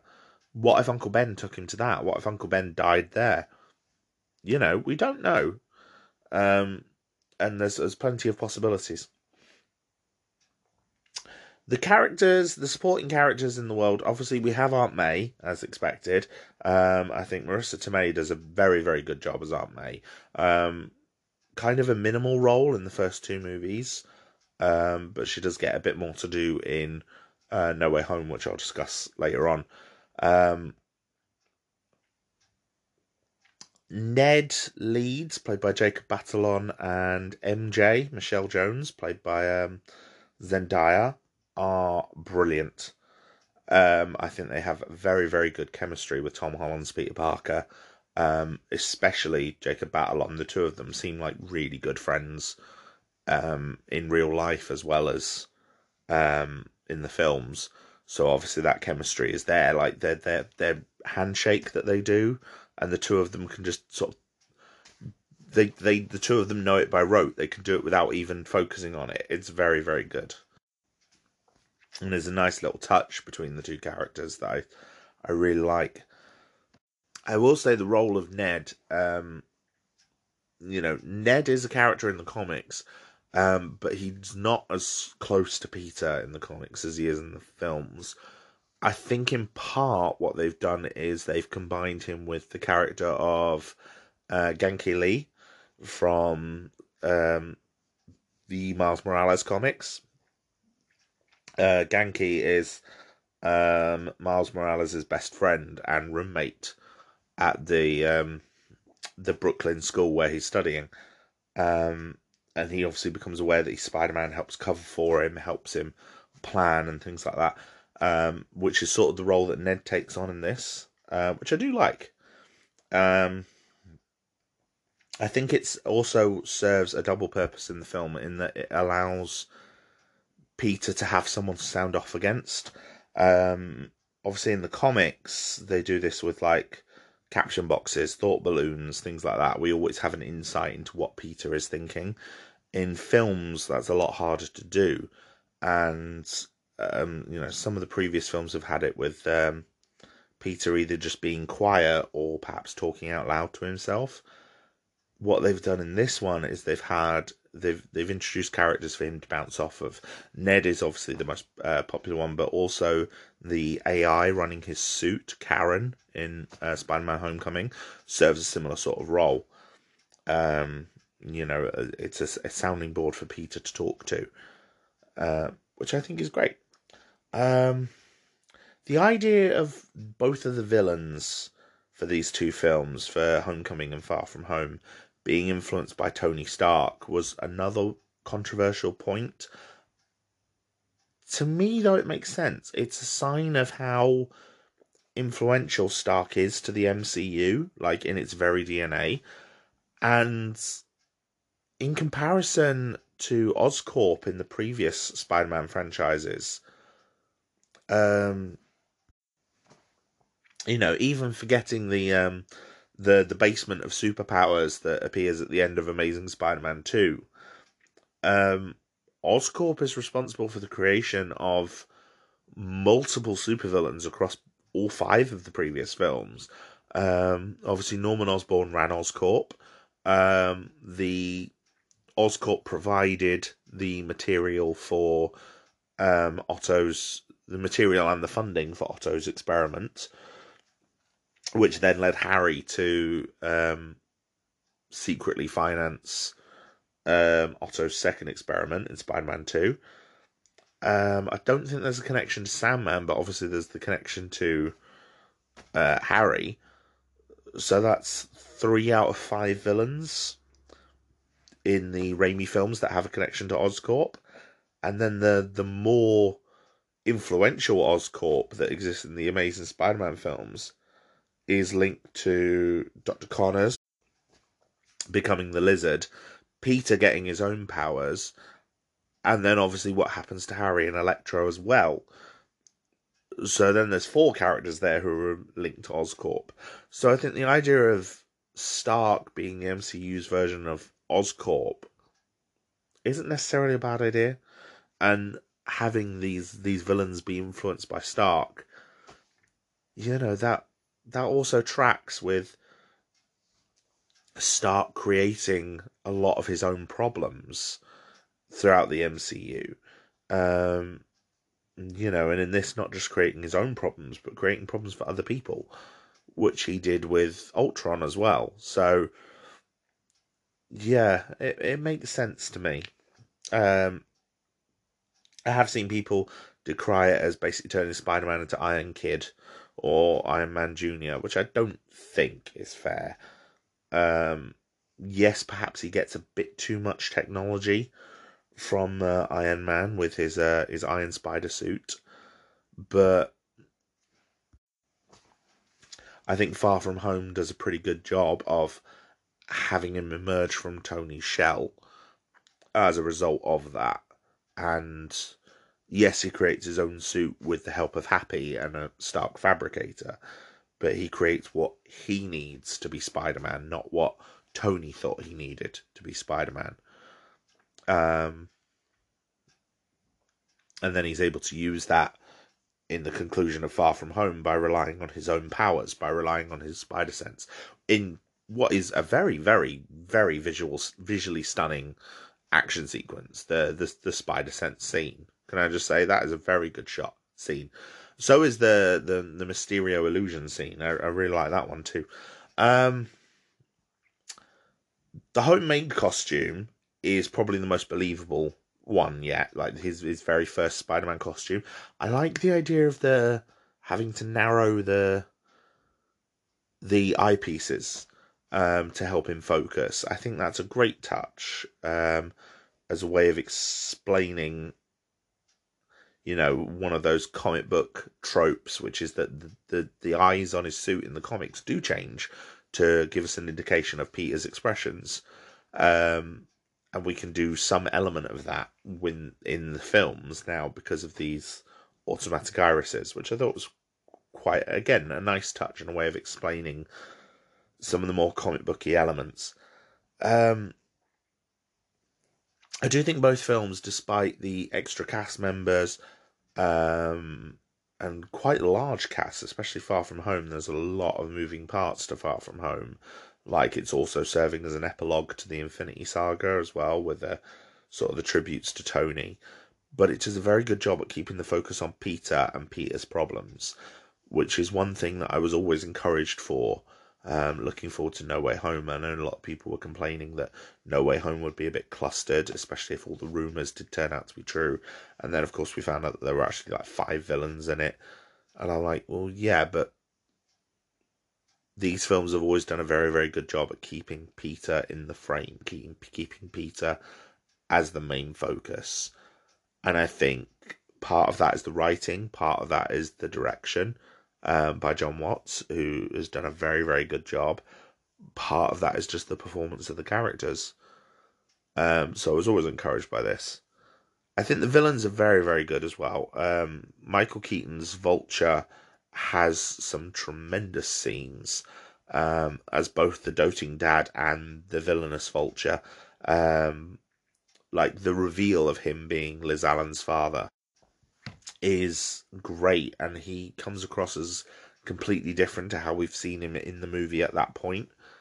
And obviously, Peter already knows who he is. So seeing that reveal and seeing Peter put on the back foot, and him just being a very good, very doting father and husband. You know, he just seems uh, he brings that that Michael Keaton charm that you know that charm that Michael Keaton just seems to have in a lot of his roles, where he just seems like a good all round nice American guy. Um, so yeah, I did like that. Um, I do think the eight years time jump was ridiculous and a really bad piece of editing. I'm not sure who was responsible for that.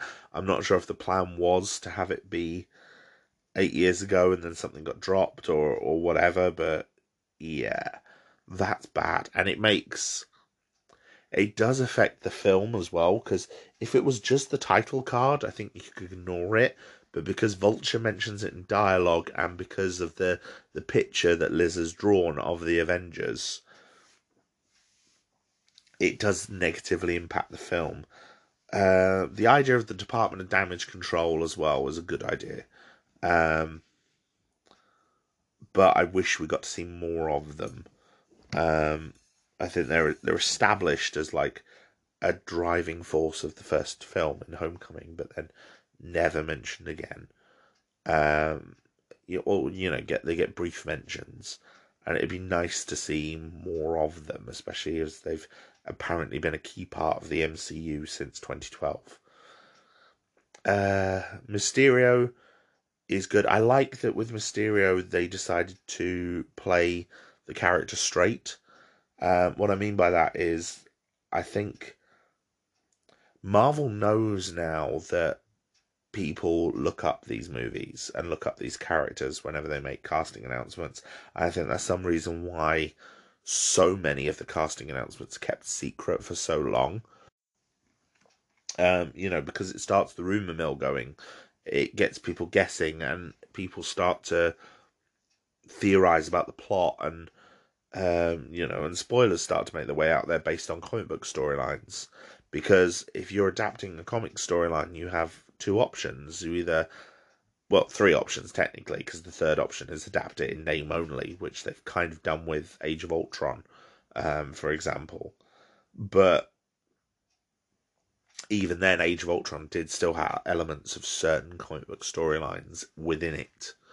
Um, but you know, the main two options are try and subvert the comic book, you know, the expectations of people coming from the comic book, um, a good example of that is um, in Captain Marvel, where it turns out the Skrulls are actually the good guys, which is very very different from the comic book, and was was a kind of a nice subversion, and I did quite like it.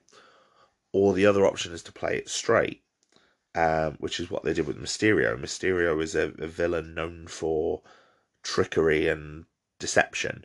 Um, so when the early trailers introduced him as this multiversal hero, it was one of those, well, either he's telling the truth and they're subverting it, or no, it's all going to be a deception. And they, they, they stick with it all being a deception. And a deception on so many levels, like his whole backstory is false.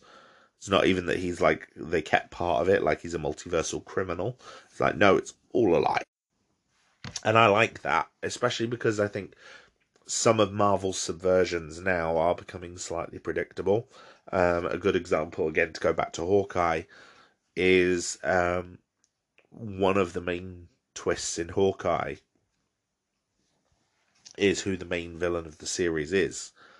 Um, well, who one of the antagonists is. There's a, a main antagonist that they introduce later on, which I'm not going to spoil for anyone who hasn't seen it.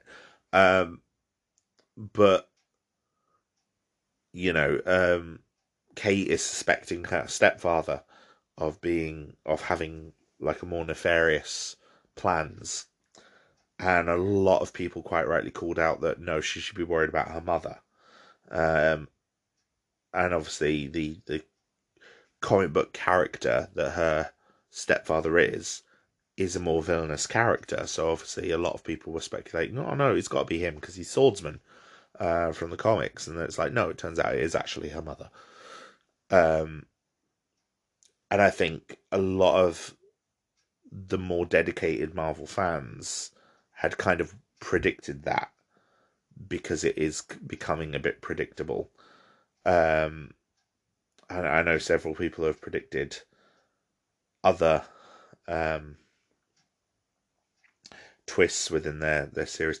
Agatha Harkness was another one in um, WandaVision um, that a lot of people predicted that she would actually be sort of responsible for everything. Um, she didn't turn out to be responsible for everything necessarily, but she did turn out to have, um, you know, to be part of, uh, to be separate from everyone else and to be more of an antagonist. Um, a similar sort of thing happened with uh, Melina Vostokoff in Black Widow, um, Rachel Weisz's character, where again people were like predicting her as one of the more villainous characters. Again, they didn't hit it quite right, but they did predict that yeah, there was something about her not to be trusted. So I like that with Mysterio they did play it straight and had it be like, no, he's Mysterio, he's the criminal. He's trying to you know, um you know, he's trying to play Spider Man and he does it very, very well. Um one of the big recurring tropes in these films as well is also the reveal of Peter's identity to various characters. Um, Peter's identity in the previous films is something that is kept more secret, although the villains do tend to find it out. Um, most of the reveals are done very, very well. Um, the reveal where Ned finds out is just a nice, shocking, quick comedy moment. Um, where Vulture works it out is this tense, um, you know, very tense conversation where you see him puzzling it out and working it out, and it's very sinister. And then, of course, that takes um, a very good turn where he sort of basically says to Peter that I know who you are, um, which was very well done because obviously it's not unexpected for you know a, a dad with a, a, daughter to say hey i just want to have a, a quick quick word with your prom date before you go inside. And she's like oh okay. Why would she think anything about that? Because yeah that's somewhat expected. You expect a dad to do that sort of thing. Um but then of course you know the reveal that no he's got a gun and he knows that you're spider-man. Very well done um the the the reveal with May in Homecoming, again a good laugh and a nice what the moment at the end of the film um, elicited a very big laugh uh, when I watched it in the cinema for the first time. Um, I like how MJ had worked it out herself and was kind of puzzling it out. Um, because in the comics, Mary Jane does actually work out Peter's identity. Um, so I like that MJ had actually worked it out. And the end reveal in Far From Home, where it's like Mysterio's last little jab, um, was very well done. And I love that they brought back J.K. Simmons as J. Jonah Jameson. Fun fact, they, they tried to recast J. Jonah Jameson for Amazing Spider Man 2 and couldn't do it because they couldn't find anyone who could beat J.K. Simmons' performance. So I like that Marvel just went, yeah, we'll just bring the same guy back. Why not? Um, and I think that's a, a great, great idea, great twist. I think that works very, very well. Now, before I go into discussing No Way Home in a more spoiler uh, filled version, I want to discuss Spider Verse and briefly touch on the Venom films. Spider Man Into the Spider Verse I think is absolutely incredible. Um, it's probably the best Spider Man film uh, and probably one of the best animated films I think I've ever seen. Um, in that it uses the medium of animation to help enhance and tell its story. Um, a lot of films that are animated um, don't really do that.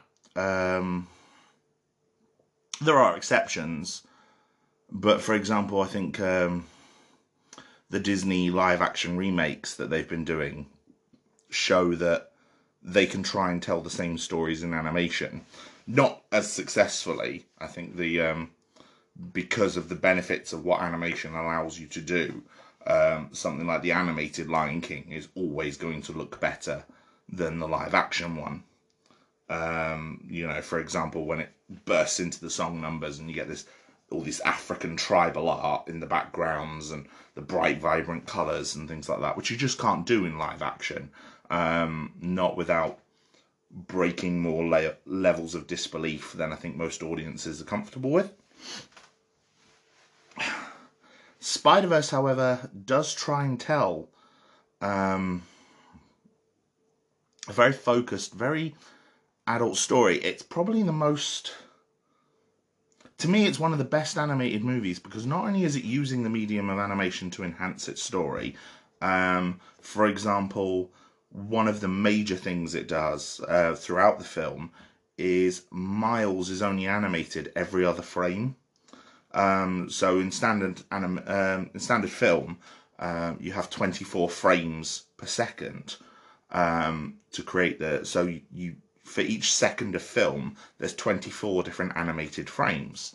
Now, Miles is only animating on 12 of those, which leaves his movements in the film feeling a bit more jilted and sort of stuttery um, and not as fluid as the rest of the characters. And that's even before he gets his spider powers. And it's a nice, subtle way of telling you that something's different about him and that he's also uh, it also highlights his inexperience compared to the others uh, when he does actually become Spider-Man. There's also things like the huge comic book um, onomatopoeia that pops up. Um, you know, the big comic book sound effects uh, over certain scenes, or when he's uh, running on the walls, or whipping the web line, and you get those the little word balloons that pop up. Um, so it's using the animation like that, but it's also telling a very sensible story within the realms of animation. A lot of animation, um, and I, again, I touched on this before in a previous episode, um, where I was talking about um, grown up animation, especially, and how it feels like it has to be gratuitous um, regarding like violence, sex, swearing, things like that. Um, specifically, things like Rick and Morty. Um, and the idea that to be taken seriously, it has to be, has to very explicitly define itself as not for kids um, by using these more adult themes.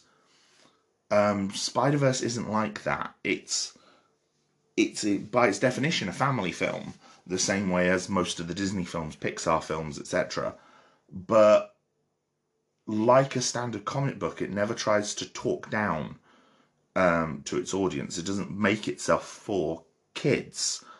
It's definitely a film that kids can watch, but it's not aimed at children in the same way that something like the Lego movie might be. The Lego movie is, again, a very, very good animated movie um, that tells a story that adults and children can both relate to, but it's very much aimed towards children. Spider Verse, I don't think is. Spider Verse is targeted towards fans of Spider Man, regardless of age. And I think it's a very, very good film for that. And it treats the the medium of animation not as a as, as animation should be treated, in that animation is a filmmaking medium. It's not a filmmaking genre. Um, you know, there are children's animated films, there are adult animated films or cartoons or properties or you know TV shows, and you know family animated ones. And Spider Verse is, is squarely in the middle. It is just a film that uses animation to tell its story rather than live action filmmaking. And it's very, very good.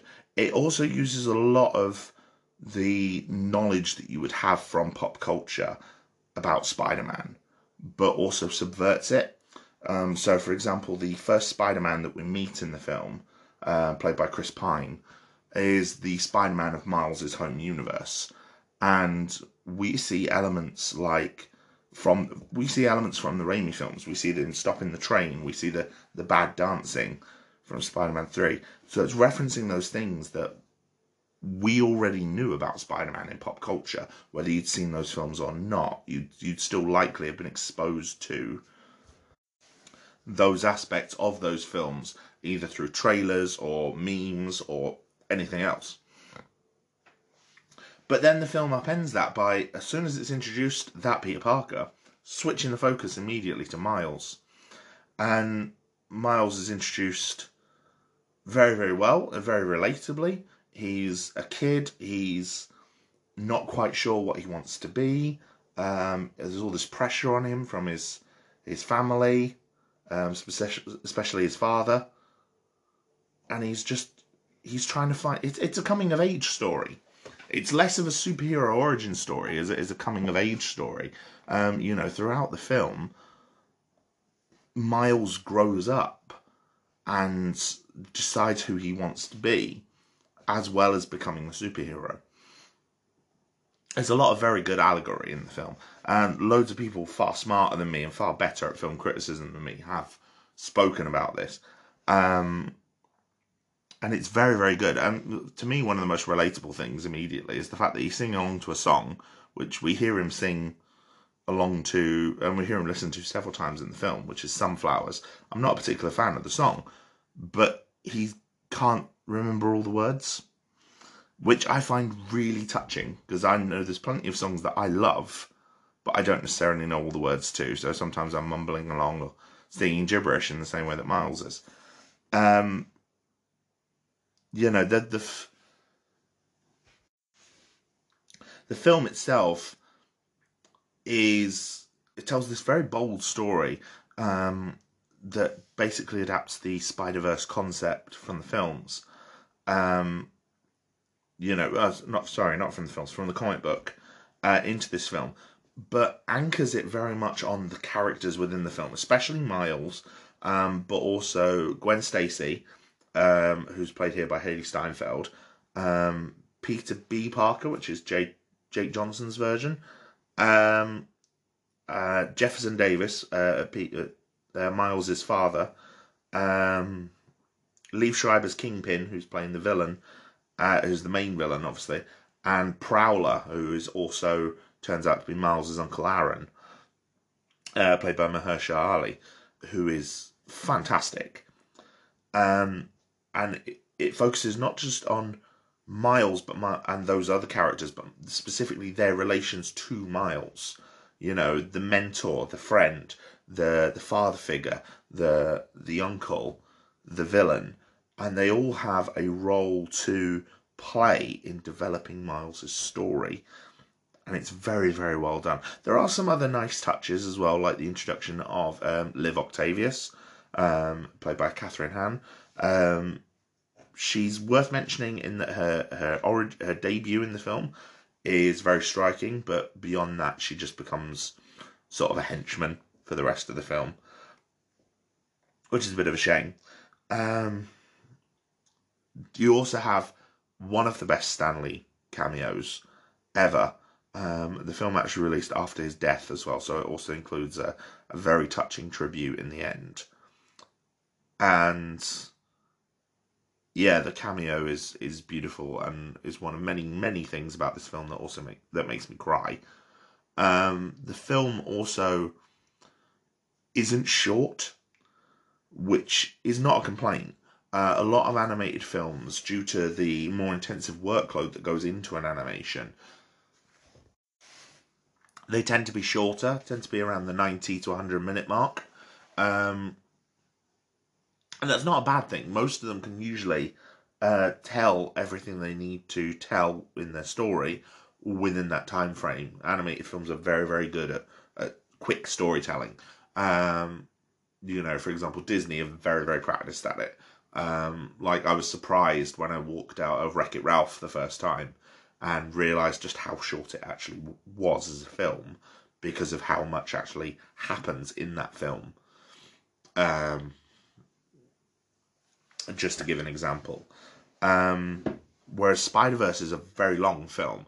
Spider Verse, by contrast, is I think it's over two hours long, so it is a much longer than most animated films. It has a runtime much closer to its live action counterparts. Um, but I don't think it wastes a minute of its screen time. It's still very, very efficient in its storytelling. Every single scene in it is telling us something about the characters. Um, every every little interaction tells us something about the characters, usually about Miles, but sometimes about the others and how they relate to to Miles. Excuse me. Um, it also has a tremendous soundtrack. It has great visuals. Like the visuals are are very very structured because this, you know, being filmed that's in animation, you can kind of structure the the physical sets in a way that you can't necessarily do with a live action film. Um, I think the best example of this, as well as the best example of just how good the soundtrack is, is exemplified by probably the best scene in the movie, which, if anyone has seen it, you know exactly which scene I'm going to talk about, which is the leap of faith scene. The leap of faith scene is where Miles embraces his role as Spider Man, and it is fantastic. Um, it's tremendously shot. The the city kind of envelops him and pans round him in the way that the shot is structured. Um, you know, you have the, the flipped angle so that he's not falling into the city, he's rising um, out of what he was. And then, of course, this rising music from the song What's Up Danger, which is a fantastic song. Um, and then, of course, the little callbacks in all the different shots to shots that we'd seen previously with Miles. So, like the rising on his web line uh, with a, a, whoop following him in onomatopoeic words, um, echoing where he fell earlier with the, the words coming the opposite direction. Or leaping across a gap between two buildings um, where previously he fell down. And and the music as well, especially the, the song What's Up Danger, rises to a crescendo when Miles becomes Spider Man and starts parkouring through the city. Um, and even the way he parkours is very similar to um, the way his uncle, the Prowler, moves through the city um, when the Prowler was chasing him previously. Um, and the counterpoint to that scene as well is also reflected in the music, in that the the sort of the dark disharmony that's on the Prowler's theme song is sort of echoed by the more rising horns in the sort of the, the sort of horn blare that happens in the What's Up Danger song. Um, kind of hard to explain, but you will notice it. Um, and it creates that that nice parallel as Miles has not only become Spider Man, but he's also honoring everything that has influenced him, not just Spider Man, but also his father and then also his uncle and it's just fantastic. And I am really, really, really looking forward to the sequel. Um, you know, Spider Verse was one I kind of it kind of missed me uh, when it came out in the cinemas. I was aware of it, but I didn't go and see it, and I can't remember why I didn't go and see it. I really wish I had seen it on the big screen um, for the first time. Um, you know, it, it seems to have been definitely much more successful after its release than when it actually launched.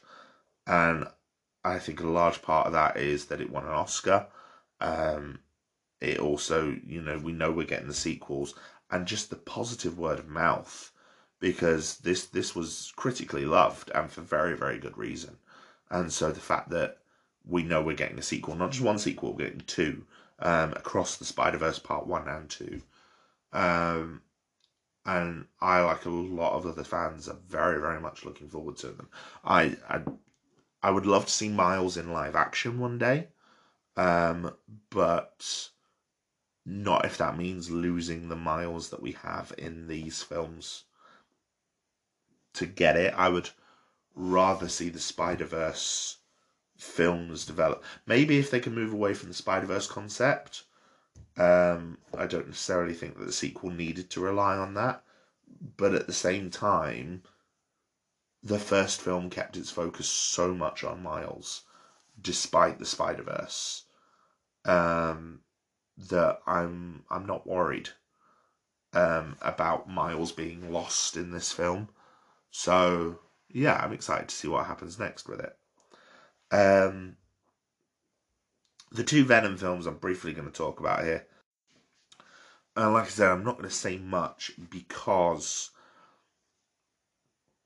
I, w- I do want to talk about the Venom universe at a later date um, when I do my Marvel update later this year. Um, because obviously by that point we'll also have Morbius and we'll have an idea of what Sony is planning with these films it's making. I do think the first Venom, especially, is a very, very muddled film. The second one, has similar things, like similar problems, but not quite to the same extent. The first film features feels like there was a lot cut out of it. Um, but it ended up becoming this huge success that made over a billion dollars. And I think part of that was that China marketed it as a comedy. Like I'm not joking. China, the Chinese market marketed Venom as a comedy film. Uh, you know, in the same way that they would market a romantic comedy, it was so bizarre. You can find the posters online. They are very, very strange. Um, I think the pacing in both of the films is terrible. Um, to the point it almost makes some of the worst pacing in Spider-Man 3 or Amazing Spider-Man feel competent. And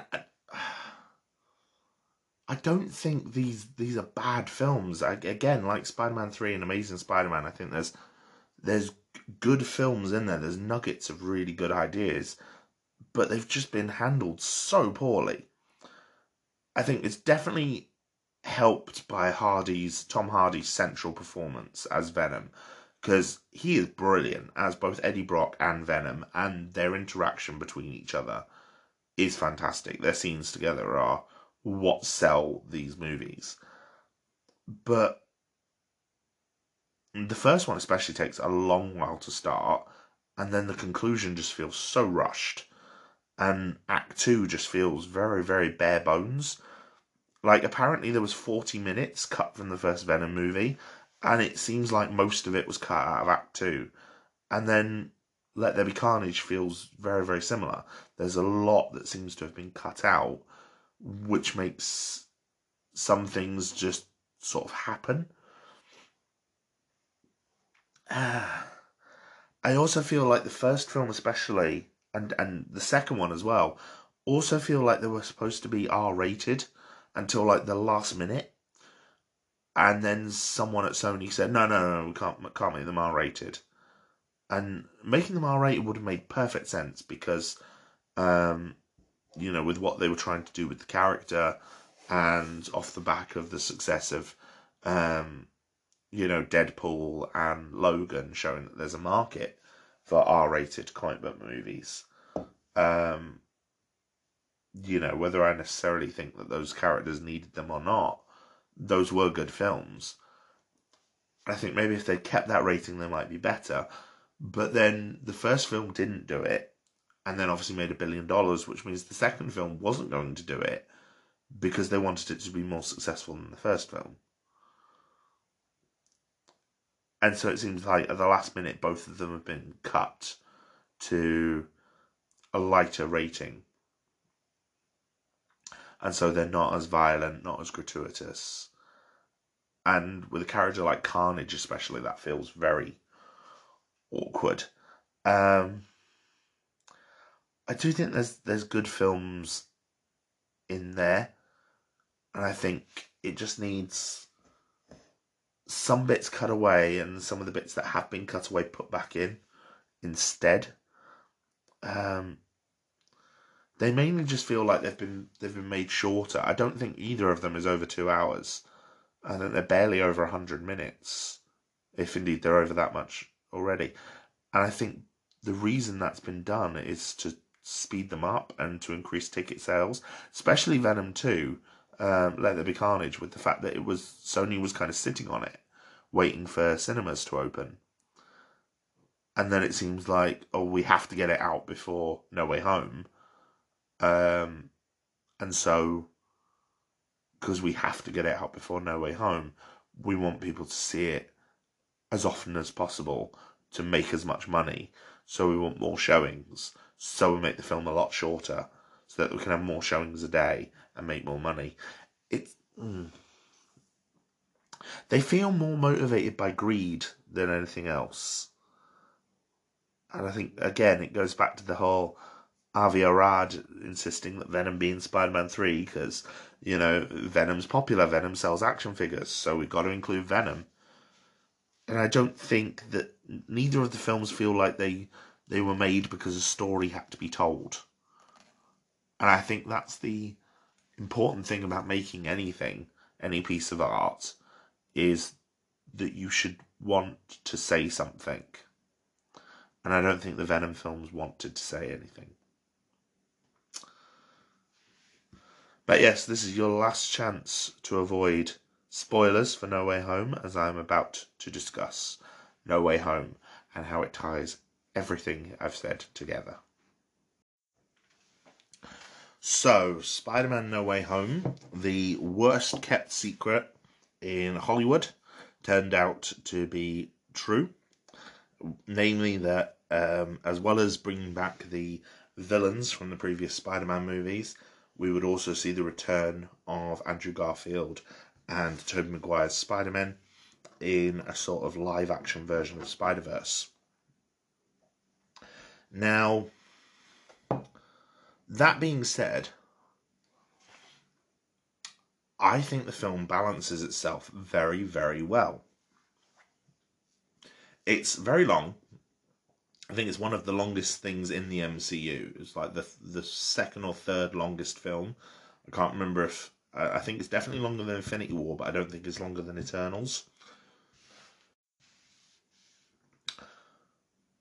And again, it's it's very well done. It's it focuses very, very much on Peter Parker, specifically the Tom Holland Peter Parker, and dealing with the ramifications of Mysterio's announcement, starting immediately where Far From Home ended, before flashing forward a few months and showing us, you know, the main events of the film. Um, we see it gives a very, very, very, very strong focus on Peter and especially his relationships to Aunt May, MJ, and Ned, and the four of them and, and their connections to each other. Happy's also there, but not quite to the same extent. Um, you know, we start we see them get arrested by damage control, and then we see you know him get cleared of all charges by Daredevil. Um, Matt Murdock having a little cameo, which I thought was fantastic and got a little cheer out of the audience that I watched it with both times. Um, especially the scene where he catches the brick um, that was thrown through the window, and Spider Man's Peter Peter's like, "How did you do that?" He says, "I'm a very good lawyer." Um, I was a, a brilliant line delivery. It was lovely to see Matt again. Charlie Cox reprising the role as Matt Murdock. Um, and yes, I'm going to be talking more about Daredevil uh, and what his return means for the future of the MCU in uh, two episodes' time. So I'll I'll save that for then. Um, um, regarding the the main thrust of the movie, though, is that with Peter's identity outed, um, even though he's kind of cleared of any criminal charges, he still faces the the court of public opinion, and so that leads to him, MJ, and Ned all being turned away from their prospective colleges, uh, specifically MIT. Now, that leads Peter to ask Stephen Strange for help. And I do like a lot of people were were mentioning in the trailer um, that you know Strange seemed out of sorts, and they were speculating, especially after What If, if it could be an alternate version of Strange. It turns out that's not the case. However, Strange is not the Sorcerer Supreme anymore. Uh, Wong is, which I find again a nice little touch because Strange was blipped for five years, so Wong would be the the natural person to take over as Sorcerer Supreme. So I do think that was a nice inclusion. Now, Peter asked Strange for help. Uh, it was revealed recently that obviously the order of all these films has slightly changed um, due to COVID. Originally, uh, Doctor Strange in the Multiverse of Madness was due to release before No Way Home. Um, however, because Sony was a bit more strict about their dates than Marvel was, they put No Way Home out before Multiverse of Madness. So that's one reason why Strange is at seemingly out of character is because he originally wasn't meant to be doing the role he does in this film. Originally, another character was, and there's concept art of it that's been released online, um, featuring a character from Multiverse of Madness, who I'm not going to mention because, despite the fact I'm talking about No Way Home spoilers, that actually references something for a future movie. Um, so if you want to find them yourself online, be my guest, but beware possible spoilers for Multiverse of Madness. So Strange does this spell to try and make everyone forget that Peter Parker is Spider Man. But just like in the trailer, Peter keeps interrupting it with people that he wants to remember, which causes a break in reality. Um, now, on one hand, I kind of like that Peter hasn't thought it through. Clearly, he's he goes to the immediate sort of magic solution, but I do like that he's not trying to do it for himself. He's trying to do it for his friends, which I thought was great, and I totally get that that's why Strange agrees to help him. However, the backfire is that people who knew that Peter Parker was Spider Man from other universes all of a sudden start appearing. To which Peter's like, the multiverse is real, because obviously the multiverse was teased for Peter um, with Mysterio. And it's like, yeah, the multiverse is real. The first one we see is Doctor Octopus, um, again played by Alfred Molina. He's brilliant. Uh, we then get um, Electro, Lizard, Sandman, and eventually Norman Osborn.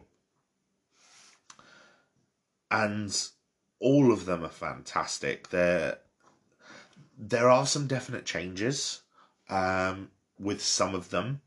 Um, Electro, especially, I think gets the most changes, being it sort of explained that the power in this world's different. So as he's absorbing it, it's changing him in different ways, which means he loses the blue and looks more like Jamie Foxx now rather than nerdy Jamie Foxx like he did before. Um, Sandman and remains in his sand form throughout the film. That's not really explained. Um, obviously, the behind the scenes reason is Thomas Haden Church wasn't able to come and reprise the role in person, despite doing the voice. I'm not entirely sure why, um, but I don't mind because it was glad to have Sandman back. I like as well that Sandman is not explicitly villainous. Like he offers to help Peter, and his main driving motivation is to go home. Um, he wants to go home and see his daughter, and he knows that Peter won't let them go back until Peter tries to help all of them so they don't die when they return. Um, you know, so I've seen some people online who seem to have misconstrued this and think the Sandman is a villain, and he's not. He's not a villain. He's not helping, you know, Norman or anything like that. He is. He's still a hero. Very much a hero. Uh, well, not a hero. Very much the misunderstood character that he was before in that he just wants to go home and see his daughter. He doesn't care about the the battles between Spider Man and Goblin. Speaking of which, um, Goblin's turn in this is expected. Um, you know, I think everyone kind of knew that Goblin would go bad and ruin everything. The fight between him and Peter is brutal. Um, fantastically so. It feels very reminiscent of the first Raimi film. Uh, Willem Dafoe is again doing as many of the stunts as he can, or as many as they allowed him to do. Um, and it's clear he's just having a blast. Um, just again, chewing scenery in the, the best ways. Um, and yeah, he's responsible for killing Aunt May. And Aunt May in this gives the great power, great responsibility speech before dying. And I thought that was done well. I thought her death was handled very, very well. And I like that it's left Peter kind of on his own. And then Ned, who has stolen Doctor Strange's, who has been given Doctor Strange's sling ring by Spider Man, who's because Spider Man was able to beat Doctor Strange using um, math in the mirror dimension, which I thought was brilliant. It was very, very funny um, and has taken his sling ring to kind of strand him there. Um, he's given it to Ned, and Ned accidentally uses it and conjures a portal and through that portal comes Andrew Garfield's Peter Parker is as Spider Man, and then they open another portal, and from that portal comes Tobey Maguire, and then Tobey Maguire and Andrew Garfield have a moment like in Spider Verse where their spider senses go off, and then they both try and web each other and everything. It's brilliant and it's lovely to see them. I like that they're included for most of the third act. Um, and I think introducing them in the third act after May's death makes the best sense for the story of the mil- for the film, for the pacing of the film, so that you can keep the focus on Peter, but still include them for more than just a cameo. Um, there are some elements of the previous characters trying to adapt to the MCU style of humor. I do think Andrew Garfield does better at it than Tobey Maguire. Maybe because elements of his films were more improvisational anyway. And we also get some hint as to what happened to these two since we've seen them last. Like, Peter has implied, uh, sorry, I need to be more specific. Tobey Maguire has implied that him and Mary Jane have kind of worked it out. They said it was hard, but they worked it out. Whereas Andrew Garfield, after losing Gwen, has become very despondent and morose and kind of he actually says he stopped pulling his punches and it's like that's dark. Spider-man has gone on some dark turns in the comics um, over the years especially during the clone saga and its aftermath. So i think the idea of a peter that has that has no one else to turn to i think is quite sad and it's a nice inclusion. And it makes me want to see more of that character because this film especially i think he's one of the ones who does the best in it um, i think the inclusions of these characters while it's while it's a fantastic film for peter um, you know tom holland's peter parker and his cast i think a lot of the other characters get redeemed or enhanced by their roles in this um, the exception is maybe the lizard, um, who doesn't really get much to do, um, and again is a voice only role from Rhys Ifans. Um, he's, he's suitably threatening, but it doesn't really do much else. Electro gets kind of re- redeemed from his, his more dorky persona. He's very threatening in the final battle, um, at least until Doc Ock turns up to help disarm him. Um, Doc Ock getting a bit more time as a more heroic character. Like he actually turns up and helps them stop Electro, and lashes out to help try and stop the Goblin. Um, that was a great touch, and obviously Doc Ock was fantastically done anyway, but is now better uh, as a result of this.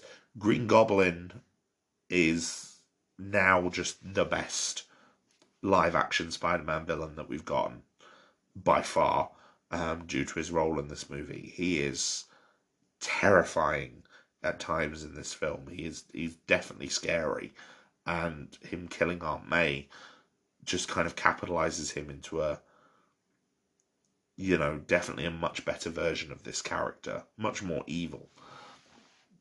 He also smashes the mask, and you end up with Willem Dafoe's face uh, for the majority of it, which is fantastic. And he ends up with the tattered purple rags, and everything so he gets a more comic accurate costume.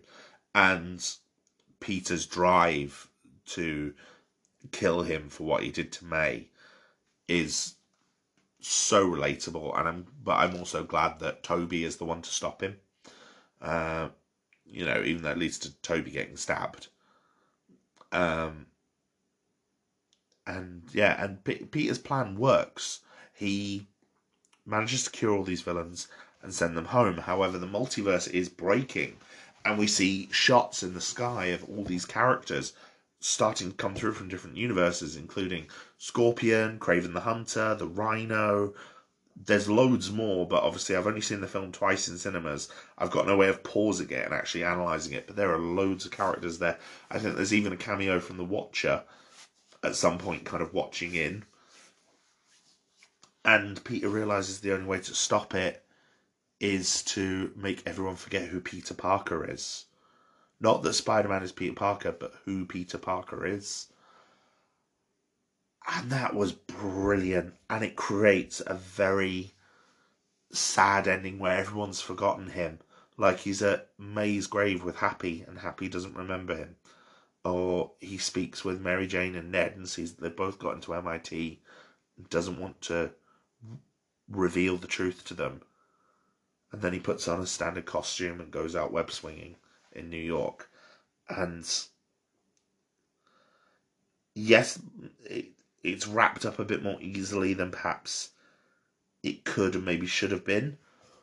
But I think everyone knew, most Spider Man fans knew going into this that it the film was going to have to use some elements of a comic storyline, which is very reviled, which is called One More Day. Um, in the comic book Civil War, um, as part of the his stance supporting the uh, the pro registration side led by uh, Iron Man in the comic, um, Peter Parker publicly reveals his identity. However, then when Peter Parker switches sides later on in Civil War, um, this puts his family at risk, specifically his wife Mary Jane and his Aunt May. Aunt May is then shot and starts dying. And to save her life, because somehow no one else in the in the Marvel universe can help her, even though she's dying of a simple bullet wound. But I won't get started on that because that's a rant for a different day. Um, he makes a deal with Mephisto, who is literally the demon, the devil, um, and the villain that everyone was expecting was going to be in WandaVision.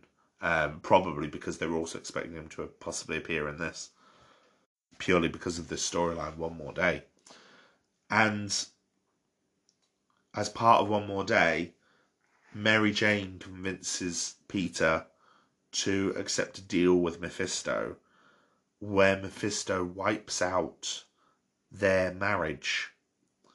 So all the years of history associated with it and all the potent, future potential of their marriage, like their children, etc. To wipe that away from reality to restore Aunt life. And it's a fucking dumb story, I bloody hate it. And, you know, people, you know, other other people have ranted far better and far more eloquently than I will about it. Um, specifically, Linkara, who is the best one for comic book reviews. If you can find him on YouTube, his review of it is fantastic, although a bit shouty. And yeah, One More Day is awful, but I think once Spider Man's identity was revealed at the end of Far, Far From Home, most people expected some form of the One More Day storyline to incorporate itself into No Way Home. But I think the way they've done it by having everyone forget who Peter Parker is is a much better version of the story than what the comic book did. And it also feels more tragic in some respects.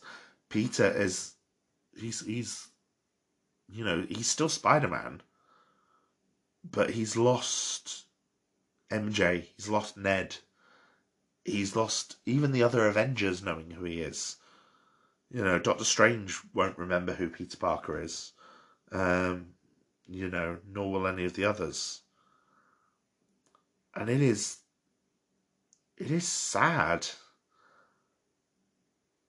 But it's sadness that feels right for the character. You know, this version of Spider Man is one of the more selfless versions. I mean, all Spider Men are, are, relatively selfless. Um, all the versions have been. Um, but this one especially this this this selfless act of making the world forget who he is seems like a big grand sacrifice in a way that the other Spider-Mans never managed. I do kind of wish maybe we could have had a little epilogue um, featuring the uh, Andrew Garfield and Tom Maguire Spider-Men uh, back in their own universe and seeing how this had changed them um, in the same way that we did in Spider Verse, where we saw uh, Spider Man Noir solve the Rubik's Cube and um, you know things like that. But it's not necessary because it does keep the focus on Peter. And yeah, I think it's a good film. And I think all of the other Spider Man films become better because of No Way Home. Not just the MCU ones, but the other ones as well. It is nice seeing where these characters ended up. It is nice seeing some of these actors get another chance with their characters to to really endear them to us as an audience. Um, you know, Jamie Foxx's Electro, I have a a new love for as a result of this movie. Uh, same with Andrew Garfield and Tobey Maguire's Spider Man. And and a much bigger appreciation for Willem Dafoe's Green Goblin than I think I ever did before. And I like that these characters weren't just born, brought back for fan service. There is plenty of fan service in this. Don't get me wrong. This film probably has more fan service than the last act of Avengers Endgame, and that was pretty much all fan service. Um, you know, this has references to Maguire's back injury. It has, um, you know, little touches like curing Doc Ock or or you know I'm something of a scientist myself, and just so many little references that are, are absolutely brilliant. And it even has the soundtrack references. Like Michael Giacchino's soundtrack incorporates elements from Danny Elfman's soundtrack, from Hans Zimmer's soundtracks. So yeah, it's it's very very well done, and I do like it. And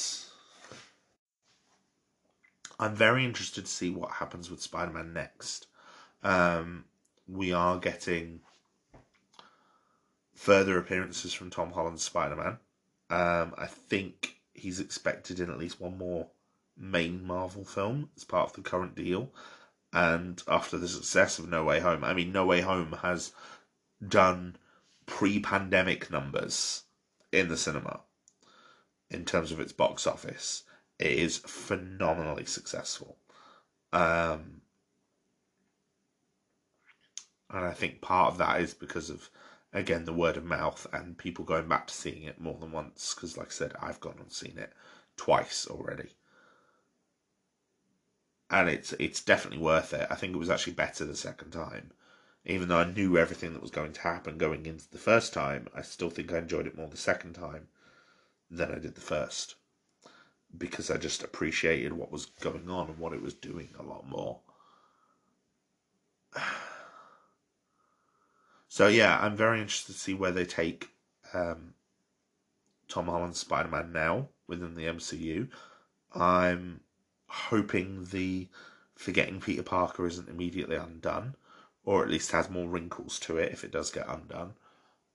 Um, I would not be adverse to seeing any of these characters again, even the villains, uh, or either of the Spider Men. It'd be nice to get maybe that Spider Man 4 or Amazing Spider Man 3 that we never got, but it's not necessary. But I do think this film has helped breathe new life, not just into the MCU Spider Man, but also the potential for the Spider Man films going forward. Oh, and also, I forgot to even mention, Venom appears in the post credit sequence, has a brilliant little interaction um, between the suit and Eddie, and uh, a barman who is a character is an actor from Ted Lasso, believe, on Apple TV. I've not seen it, but I've heard he's from that. So he's not just a bit part actor. They seem to have cast someone important and I wonder why. Uh, considering he, I don't think he has, I think he has like two lines. Um, and then Venom disappears back to his own universe, but leaves part of his symbiote suit behind. Now, Venom has had a lot of very, very good comic stories recently. Things like The King Black and um, Venomverse and stuff like that. So I'm wondering if future Venom films might incorporate elements of those plots. And if the MCU might do, for example, Knull. Um, so, yeah, I'd be interested to see what happens there. But yes, Spider Man No Way Home and the Spider Man universe. That's my thoughts on them. And yeah, I'm just excited to see what happens next. And I'm very much looking forward to uh, freshman year to hopefully fill in the gaps of uh, Tom Holland's Peter Parker and maybe give us Uncle Ben that we haven't seen until now. Because I'm interested to see what they'd be allowed to do in that series regarding the current licensing deal between Sony and Marvel.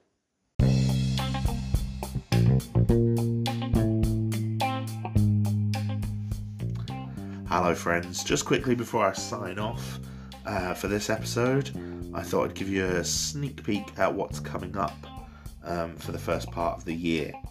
Uh, the next episode is going to be out in two weeks' time on January 29th, as going to be looking at Final Space, the TV show by Olan Rogers. I have spoken about briefly in my episode on uh, Grown Up Gratuity. Um, February 12th, uh, two weeks after that, I'm going to be looking at Daredevil and the the more darker side of the MCU. So, looking at all of the Netflix MCU sh- shows, especially with a main focus on Daredevil, but I will touch on Jessica Jones, Luke Cage, Iron Fist, and Punisher as well. February 26th, two weeks after that, I'm going to be looking at War of the Worlds, uh, the sci fi classic by H.G. Wells the radio drama by uh, Orson Welles, no relation, and the Jeff Wayne musical, as well as some of the film adaptations that it's had over the years.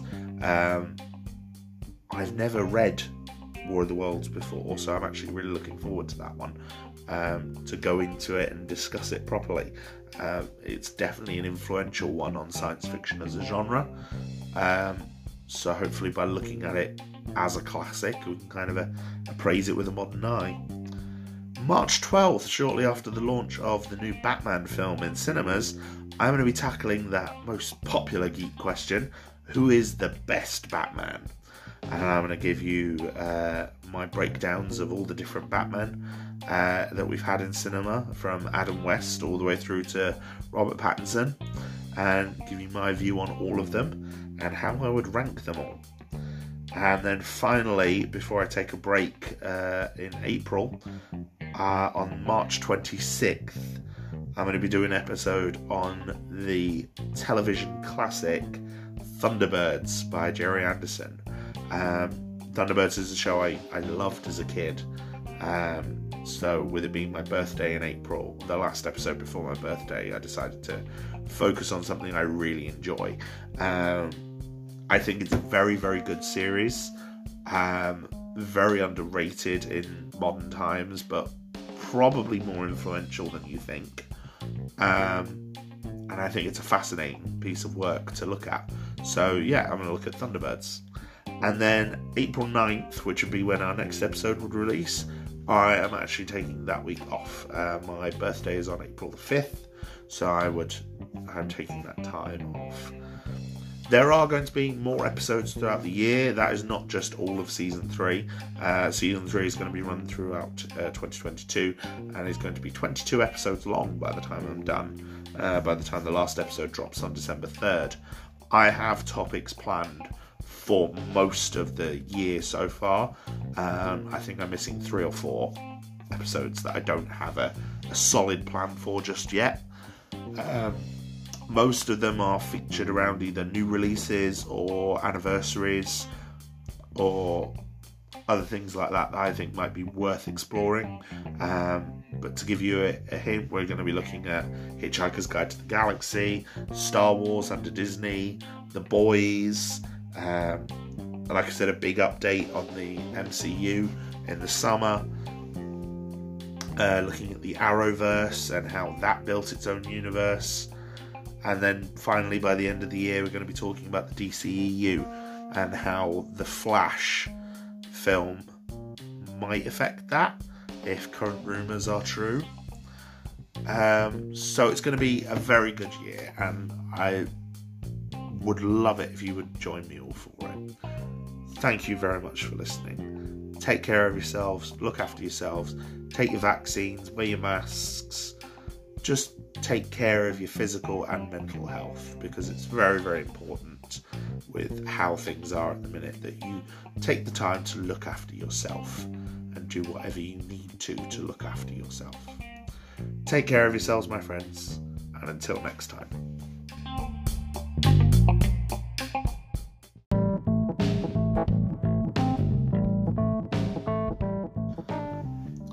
Thank you very much for listening to Gardo Goes Geek. If you enjoyed this episode, please feel free to recommend it to your friends. If you would like to get in touch with me to discuss a topic or an idea for a future episode, or to give feedback on the episode you just listened to or any of our others, then you can reach me at any of my social medias. I am at Gardo on Reddit, at Gardo Hedgehog on Twitter, or at Gardo on Instagram. All of my social media links, as well as links for everywhere this podcast can be found, are contained on linktree slash Gardo. Thank you for listening, and until next time.